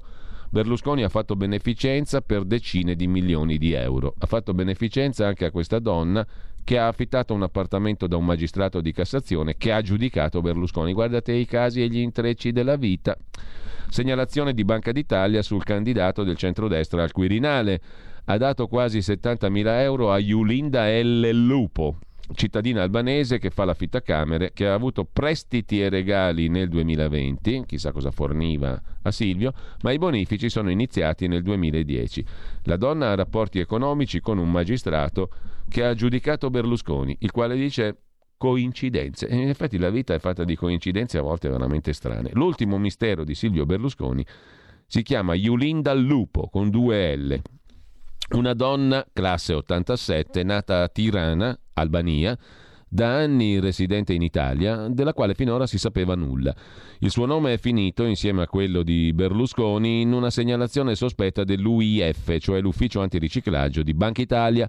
La Lupo, che gestisce insieme all'attuale compagno alcuni bed and breakfast a Roma, tra febbraio 2020 e ottobre dello stesso anno ha avuto da Berlusconi quasi 70.000 euro divisi in nove tranche. Soldi, scrive l'antiriciclaggio, partiti da un conto corrente personale di Berlusconi attivo presso Ubi Banca e arrivati a quello della donna con la dicitura prestiti o regali. L'istituto dove, il deposito, dove ha il deposito la donna, la banca insomma, dove, di questa signora albanese e la WIF, l'ufficio dell'antiriciclaggio di Banca Italia, hanno aperto un fascicolo a causa dell'operatività anomala riconducibile a persone fisico-giuridiche collegate. La storia, scoperta da domani, è curiosa, scrivono Fittipaldi e Tizian. Non solo, e quindi questo naturalmente spingerebbe a dire, ma insomma, a Berlusconi sei incandidabile, Draghi, Draghi, Draghi, giusto? Eh, la storia è molto curiosa perché colui che vuole sostituire Sergio Mattarella, cioè Berlusconi, ha prestato molto denaro a persone lontane dalla sua cerchia familiare o pubblica ma anche perché gli gli investigatori scusa, evidenziano come una parte dei soldi ottenuti siano stati utilizzati dalla signora Lupo con due L per pagare un canone d'affitto pensate un po', a un magistrato della Corte di Cassazione. Cioè Berlusconi fa beneficenza a questa signora, diciamo, fa prestiti o regali a questa signora Lupo e la signora Lupo paga un affitto a un magistrato della Corte di Cassazione, Cosimo D'Arrigo, il quale magistrato nel 2012 è stato componente del collegio che ha scagionato l'imputato Berlusconi in uno dei filoni del processo Mediatrade. Partiamo da questa Yulinda Lupo. Un'approfondita ricerca su web e social non restituisce granché. Tuttavia, scrive domani, Dopo l'analisi dei documenti societari, visure catastali, interviste a diverse fonti, è possibile ricostruire che la donna ha avuto somme di denaro da Berlusconi fin dal 2010, quando aveva 23 anni. Oggi Lupo è la compagna di un giornalista pubblicista, Edoardo Maria Lofoco che insieme a lei è titolare di società che gestiscono bed and breakfast e affittacamere nel centro di Roma, nella zona intorno al palazzaccio, alla Cassazione. L'uomo, il compagno della Lupo, è animatore e fondatore dell'associazione Astri, una sigla semisconosciuta che si propone di difendere gli interessi delle strutture extra-alberghiere e che ha tra i suoi soci fondatori il presidente degli avvocati dell'Ordine di Roma Antonio Galletti, il capo dei sindacati di polizia penitenziaria Giuseppe Moretti, scrittori famosi come Federico Moccia, quello là di cos'era tre metri sopra il cielo. Lo Foco sui social promuove le attività dell'associazione, mentre una delle ultime foto pubblicate lo ritrae con Gianfranco Micciché, il luogotenente storico di Berlusconi in Sicilia, ora presidente dell'Assemblea regionale. Prima ancora c'è uno scatto con Gianfranco Rotondi, ex democristiano, tra i più accaniti sostenitori della candidatura di Berlusconi al Quirinale. Il 29 settembre scorso il compagno della Lupo ha pubblicato un post su Facebook per fare gli auguri di compleanno a Silvio. Lo Foco ha fatto politica locale a Sezze, provincia di Latina.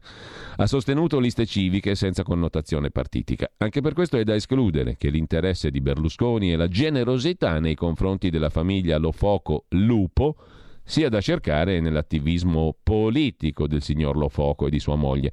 Un fatto però è certo, il 27 febbraio del 2020, dal conto di Berlusconi, parte il primo bonifico destinato alla donna misteriosa albanese Lupo.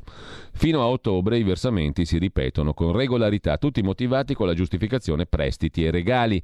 Da febbraio a ottobre la donna ha incassato in tutto 62.500 euro. A novembre e dicembre 2020 l'antiriciclaggio ha segnalato altri 5.000 euro in arrivo. In quei mesi l'Italia era in lockdown e Berlusconi era impegnato nel processo Rubiter a Milano. Lupo non è nella lista delle ragazze coinvolte, dice una fonte da Arcone. Gli investigatori segnalano che dai conti di Berlusconi in quei mesi sono partiti numerosi bonifici con causali prestiti regali a favore di molteplici persone fisiche. Oltre alla enigmatica Lupo, per esempio, Berlusconi ha inviato 1.100.000 euro, purtroppo non a RPL all'epoca e neanche tantomeno adesso a Radio Libertà, vabbè, transit, peccato, 1.100.000 euro sul conto estero del cugino Giancarlo Foscale, oggi residente in Svizzera, prestito infruttifero.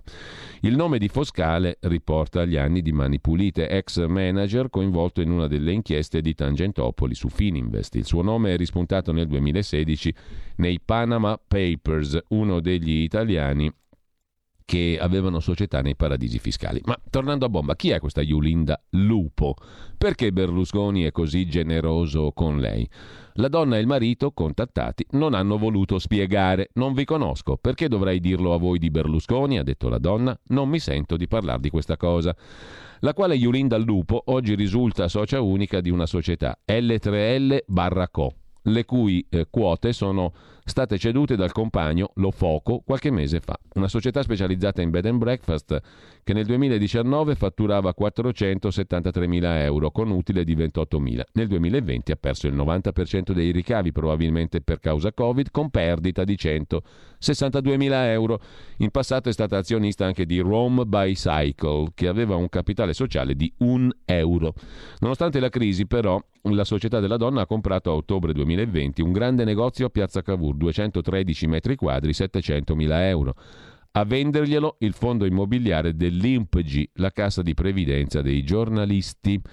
Come ha fatto la Lupo a trovare i soldi? Ha chiesto un mutuo a Banca Mediolanum, controllata dalla famiglia Doris e da Berlusconi, un mutuo da 640.000 euro, che l'amica di Berlusconi dovrebbe ripianare in 15 anni con rate da 4.500 euro al mese. Il domani ha chiamato una fonte autorevole del collegio di avvocati che difende Berlusconi nel Rubiter per avere delucidazioni. Cominciamo col dire che Lupo non fa parte delle ragazze coinvolte nelle vicende di Berlusconi. Dico però che per il processo Ruby Ter, dove Berlusconi è accusato di aver corrotto le sue ex ospiti per non dire la verità sulle cene eleganti, Abbiamo fatto stilare una lista di tutte le donne e gli uomini a cui Berlusconi fa libera beneficenza, dice l'avvocato di Berlusconi. L'abbiamo fatto fare a un consulente esterno. Nella lista, che però non è stata mai depositata, scrive domani, ci sarebbe anche il nome di questa signora albanese. È vero, Yulinda Lupo a noi risulta sia stata aiutata nel corso degli anni, a partire dal 2010, prima della vicenda Rubi, dice l'avvocato di Berlusconi. Poi, con la pandemia, non riusciva a far fronte alla crisi dei bed and breakfast e così Berlusconi l'ha aiutata di nuovo. Come ha fatto a ottenere il mutuo Mediolanum? Non credo che l'abbia aiutata lui, non posso dirglielo, non lo so. Dall'entourage di Berlusconi, prosegue domani, Spiegano che l'antiriciclaggio per le persone politicamente esposte si attiva in automatico e aggiungono dettagli inediti sulla beneficenza fatta da Berlusconi. L'Allupo è una delle tantissime persone che in questi ultimi tempi hanno chiesto e ottenuto aiuto economico, non sappiamo se si conoscano personalmente con Yulinda, perché Berlusconi a volte aiuta anche chi non ha mai visto. Così scrive il domani. C'è gente che gli scrive, ad esempio, per cure mediche costose, dice un legale dell'ex premier. Al netto dei soldi dati alle ragazze che frequentavano i festini di Arcore, 2500 euro circa al mese, il cavaliere Berlusconi, dai dati in nostro possesso, dicono i suoi eh, legali, ha investito in beneficenza negli ultimi anni circa 40 milioni di euro. Ma voi vi rendete conto? Questo qui, alleato, amico, compagnia bella, non ha mai dato una lira a questa benedetta Radio Padania, Libera, Radio Libertà. RPL, oh porca la miseria, non una lira e dà bene 40 milioni in beneficenza anche a gente che non conosce negli ultimi anni. Dentro la lista c'è la Lupo, ma anche preti, suore, associazioni no profit ha regalato, c'è anche il leghista, arriva il leghista e dopo nella colonna dopo sul domani, adesso ci arriviamo, eh, ha regalato per esempio 200.000 euro all'Aquila Rugby, 70.000 euro alla parrocchia di San Salvatore, molti contributi a Radio... a Radio... a Radio Maria, altri 50.000 a un'associazione di cardiopatici. È un uomo generoso, dicono i suoi legali, non solo con le belle ragazze. Forse, scrive ancora domani, gli investigatori dell'antiriciclaggio che hanno indagato sui rapporti economici tra l'ex cavaliere e la signora Lupo, con due L, non erano a conoscenza della generosità del pregiudicato candidato al Quirinale. Il documento evidenzia che dopo l'accredito dei bonifici dell'ex premier, la ragazza ha prestato al marito, lo Foco, parte dei soldi ricevuti, mentre 15.000 euro sono finiti a una società di costruzioni albanese, la Andi Construction. A giugno 2020 la donna ordina un bonifico di 2.500 euro a favore del conto corrente di un magistrato, Cosimo D'Arrigo. Toga in Cassazione, oggi nel civile, cioè la donna dà dei soldi al magistrato, che nel 2012 era uno dei componenti del collegio che ha giudicato Berlusconi nel processo Mediatrade sui diritti televisivi. Collegio che ha prosciolto il leader di Forza Italia dall'accusa di frode fiscale e appropriazione indebita. Il magistrato D'Arrigo è attualmente nel comitato esperti che valutano, pensa un po', i bilanci dei partiti in Parlamento. Il bonifico della signora Lupo al magistrato ha questa causale. a conto canone locazione per conto di Blue Victory SRLS, una società che non è della donna né del marito, ma di altre persone un politico ex berlusconiano convertitosi al sovranismo di Salvini, Cataldo Calabretta, avvocato, giornalista, attualmente vice responsabile della Lega in Calabria, che aveva deciso di investire nel settore affittacamere a Roma. Il Calabretta qualche tempo fa aveva deciso di affittare un appartamento in via Germanico. Insomma, il bonifico di questa donna al magistrato ha questa causale. Acconto, canone, locazione per Blue Victory, società. Società che è di questo qui, ex berlusconiano, Cataldo Calabretta, convertito alla Lega, vice responsabile Lega in Calabria. Il Calabretta qualche tempo fa aveva deciso di affittare un appartamento in via Germanico a Roma, proprietario il suddetto giudice di Cassazione D'Arrigo. La Blue Victory era mia, spiega Calabretta, e avevo avuto l'idea di investire nel settore ricettivo. Poi il Covid mi ha tagliato le gambe. Amico di Yulinda Lupo e del marito, l'amministratore della Victory, l'ex berlusconiano ora eh, leghista, appunto Calabretta, ha firmato col giudice un contratto d'affitto per 35.000 euro all'anno. Perché allora alcuni bonifici arrivano da Lupo per conto della Blue Victory che è del leghista calabrese? Forse ho chiesto un aiuto a lei perché ero in difficoltà, ma non so nulla dei rapporti tra lei e Berlusconi, dice il Calabretta. Yulinda l'ho conosciuta quando ho deciso di investire nei bed and breakfast a Roma. Mi sono ritirato da questo mercato perché stavo perdendo soldi, chiude Calabretta, che giura anche di non sapere che D'Arrigo fosse uno dei, dei giudici dei processi di Berlusconi. Ora, cosa c'entra il Calabretta? Ok, ma eh, soprattutto uno dice: ma perché Berlusconi dà tanti soldi a questa tipa qua, alla Lupo, all'albanese?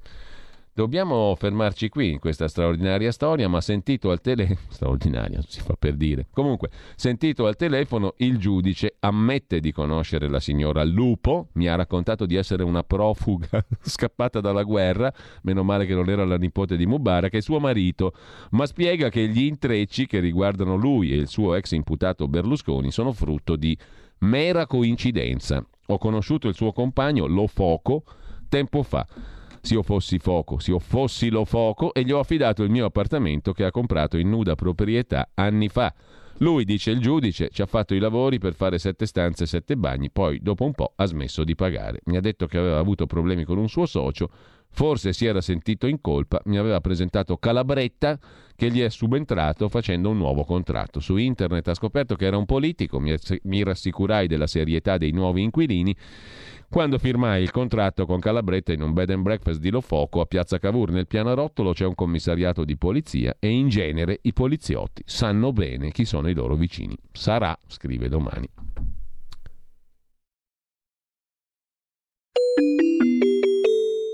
Qui Parlamento. Sì, grazie Presidente. Noi abbiamo sottoscritto entrambi gli ordini del giorno, sia quello del collega Lollobrigida che quello del collega Barelli, perché ribadiamo in aula la posizione che abbiamo già espresso nella conferenza dei capigruppo dell'altro giorno, di lunedì. Eh, noi riteniamo che alcune valutazioni vadano fatte e condivido le riflessioni che ha fatto il Presidente Crippa. È vero, eh, la tematica è complessa e riguarda due aspetti, riguarda sia i regolamenti parlamentari e le prassi parlamentari che ci diamo, sia la normativa attualmente vigente e questo è il motivo per cui i due ordini del giorno prevedono di agire su entrambi i binari. Si chiede al Governo di rimuovere gli ostacoli normativi per l'eccezionalità dell'elezione del Presidente della Repubblica e si chiede ai Presidenti di Camera e Senato di adattare anche le prassi parlamentari, perché è vero che il Governo potrebbe con un intervento normativo permettere ai quarantenati di muoversi, ma se noi non cambiamo la regola per cui alla Camera dei Deputati non si può entrare eh, senza Green Pass, è evidente che non basterebbe l'intervento normativo del Governo, ma quindi serve anche che si cambi la procedura parlamentare. Per questo si agisce sui due fronti. E io voglio dire questo, noi ci siamo già trovati a dover derogare ai nostri regolamenti per contemperare il diritto alla salute di tutti noi, di tutti i colleghi, con il diritto a esercitare la nostra funzione parlamentare, perché alcuni nostri colleghi ci stanno seguendo dal transatlantico. Il transatlantico non è l'aula, però stanno votando in transatlantico. E perché? Perché abbiamo ritenuto che si potesse estendere il concetto e la definizione di aula anche a quella parte del Montecitorio per garantire il distanziamento, ma allo stesso tempo garantire anche ai colleghi di poter esercitare il loro diritto di voto. Ecco, io ritengo che come l'abbiamo fatto diciamo, per i lavori ordinari, per permettere il distanziamento, per permettere di votare, potremmo fare degli approfondimenti ulteriori per capire come poter estendere ulteriormente questo concetto e prevedere dei percorsi sicuri ai pazienti Covid, ai colleghi malati di Covid o ai quarantenati per poter venire a votare senza mettere a rischio la salute di nessuno, perché come consideriamo Aula il transatlantico non capisco perché non potremmo considerare Aula anche il cortile di Montecitorio che è all'aperto e che potrebbe permettere un seggio ad hoc per i quarantenati, un seggio ad hoc per i positivi Covid col controllo dell'ufficio di presidenza della Camera e garantendo una procedura di voto corretta che superi il problema del voto a distanza, che superi il problema del voto elettronico, che superi i problemi che eventualmente potrebbero esserci con un voto fuori dalla sede di Montecitorio. Allora, noi riteniamo che eh, se c'è la volontà politica questo si possa fare e vorrei ricordare ai colleghi che hanno una posizione diciamo, di contrarietà che solo qualche giorno fa abbiamo tutti ricordato come David Sassoli è stato in grado di far votare il Parlamento europeo in un momento in cui i parlamentari europei erano bloccati e non potevano raggiungere Bruxelles. Ora, io credo che l'elezione del Presidente della Repubblica, anche per le ragioni che ha posto il collega Di Maio, eh, eh, necessitano di un approfondimento ulteriore perché c'è il tema del quorum, non è una votazione come un'altra. È vero che il voto è un atto tipico, ma l'elezione del Presidente della Repubblica è una votazione straordinaria, non fosse altro che votiamo insieme Camera, senatori e delegati regionali, quindi non si può dire che è una votazione ordinaria come le altre. Allora io credo che abbiamo il compito e il dovere anche di fronte ai cittadini di eh, trovare una soluzione, se c'è la volontà politica sia del governo che del Presidente di Camera e Senato si può fare, ma l'indirizzo deve arrivare, deve arrivare da quest'Aula. Perché io non vorrei mai che il giorno dopo l'elezione del Presidente della Repubblica si aprisse in Italia un dibattito sulla legittimità o meno dell'elezione perché qualche collega o qualche delegato regionale è stato impossibilitato a esprimere il suo voto, pur essendo perfettamente sano, ma soltanto per le norme nazionali e le regole che la Camera si è dato. Grazie. Qui Parlamento.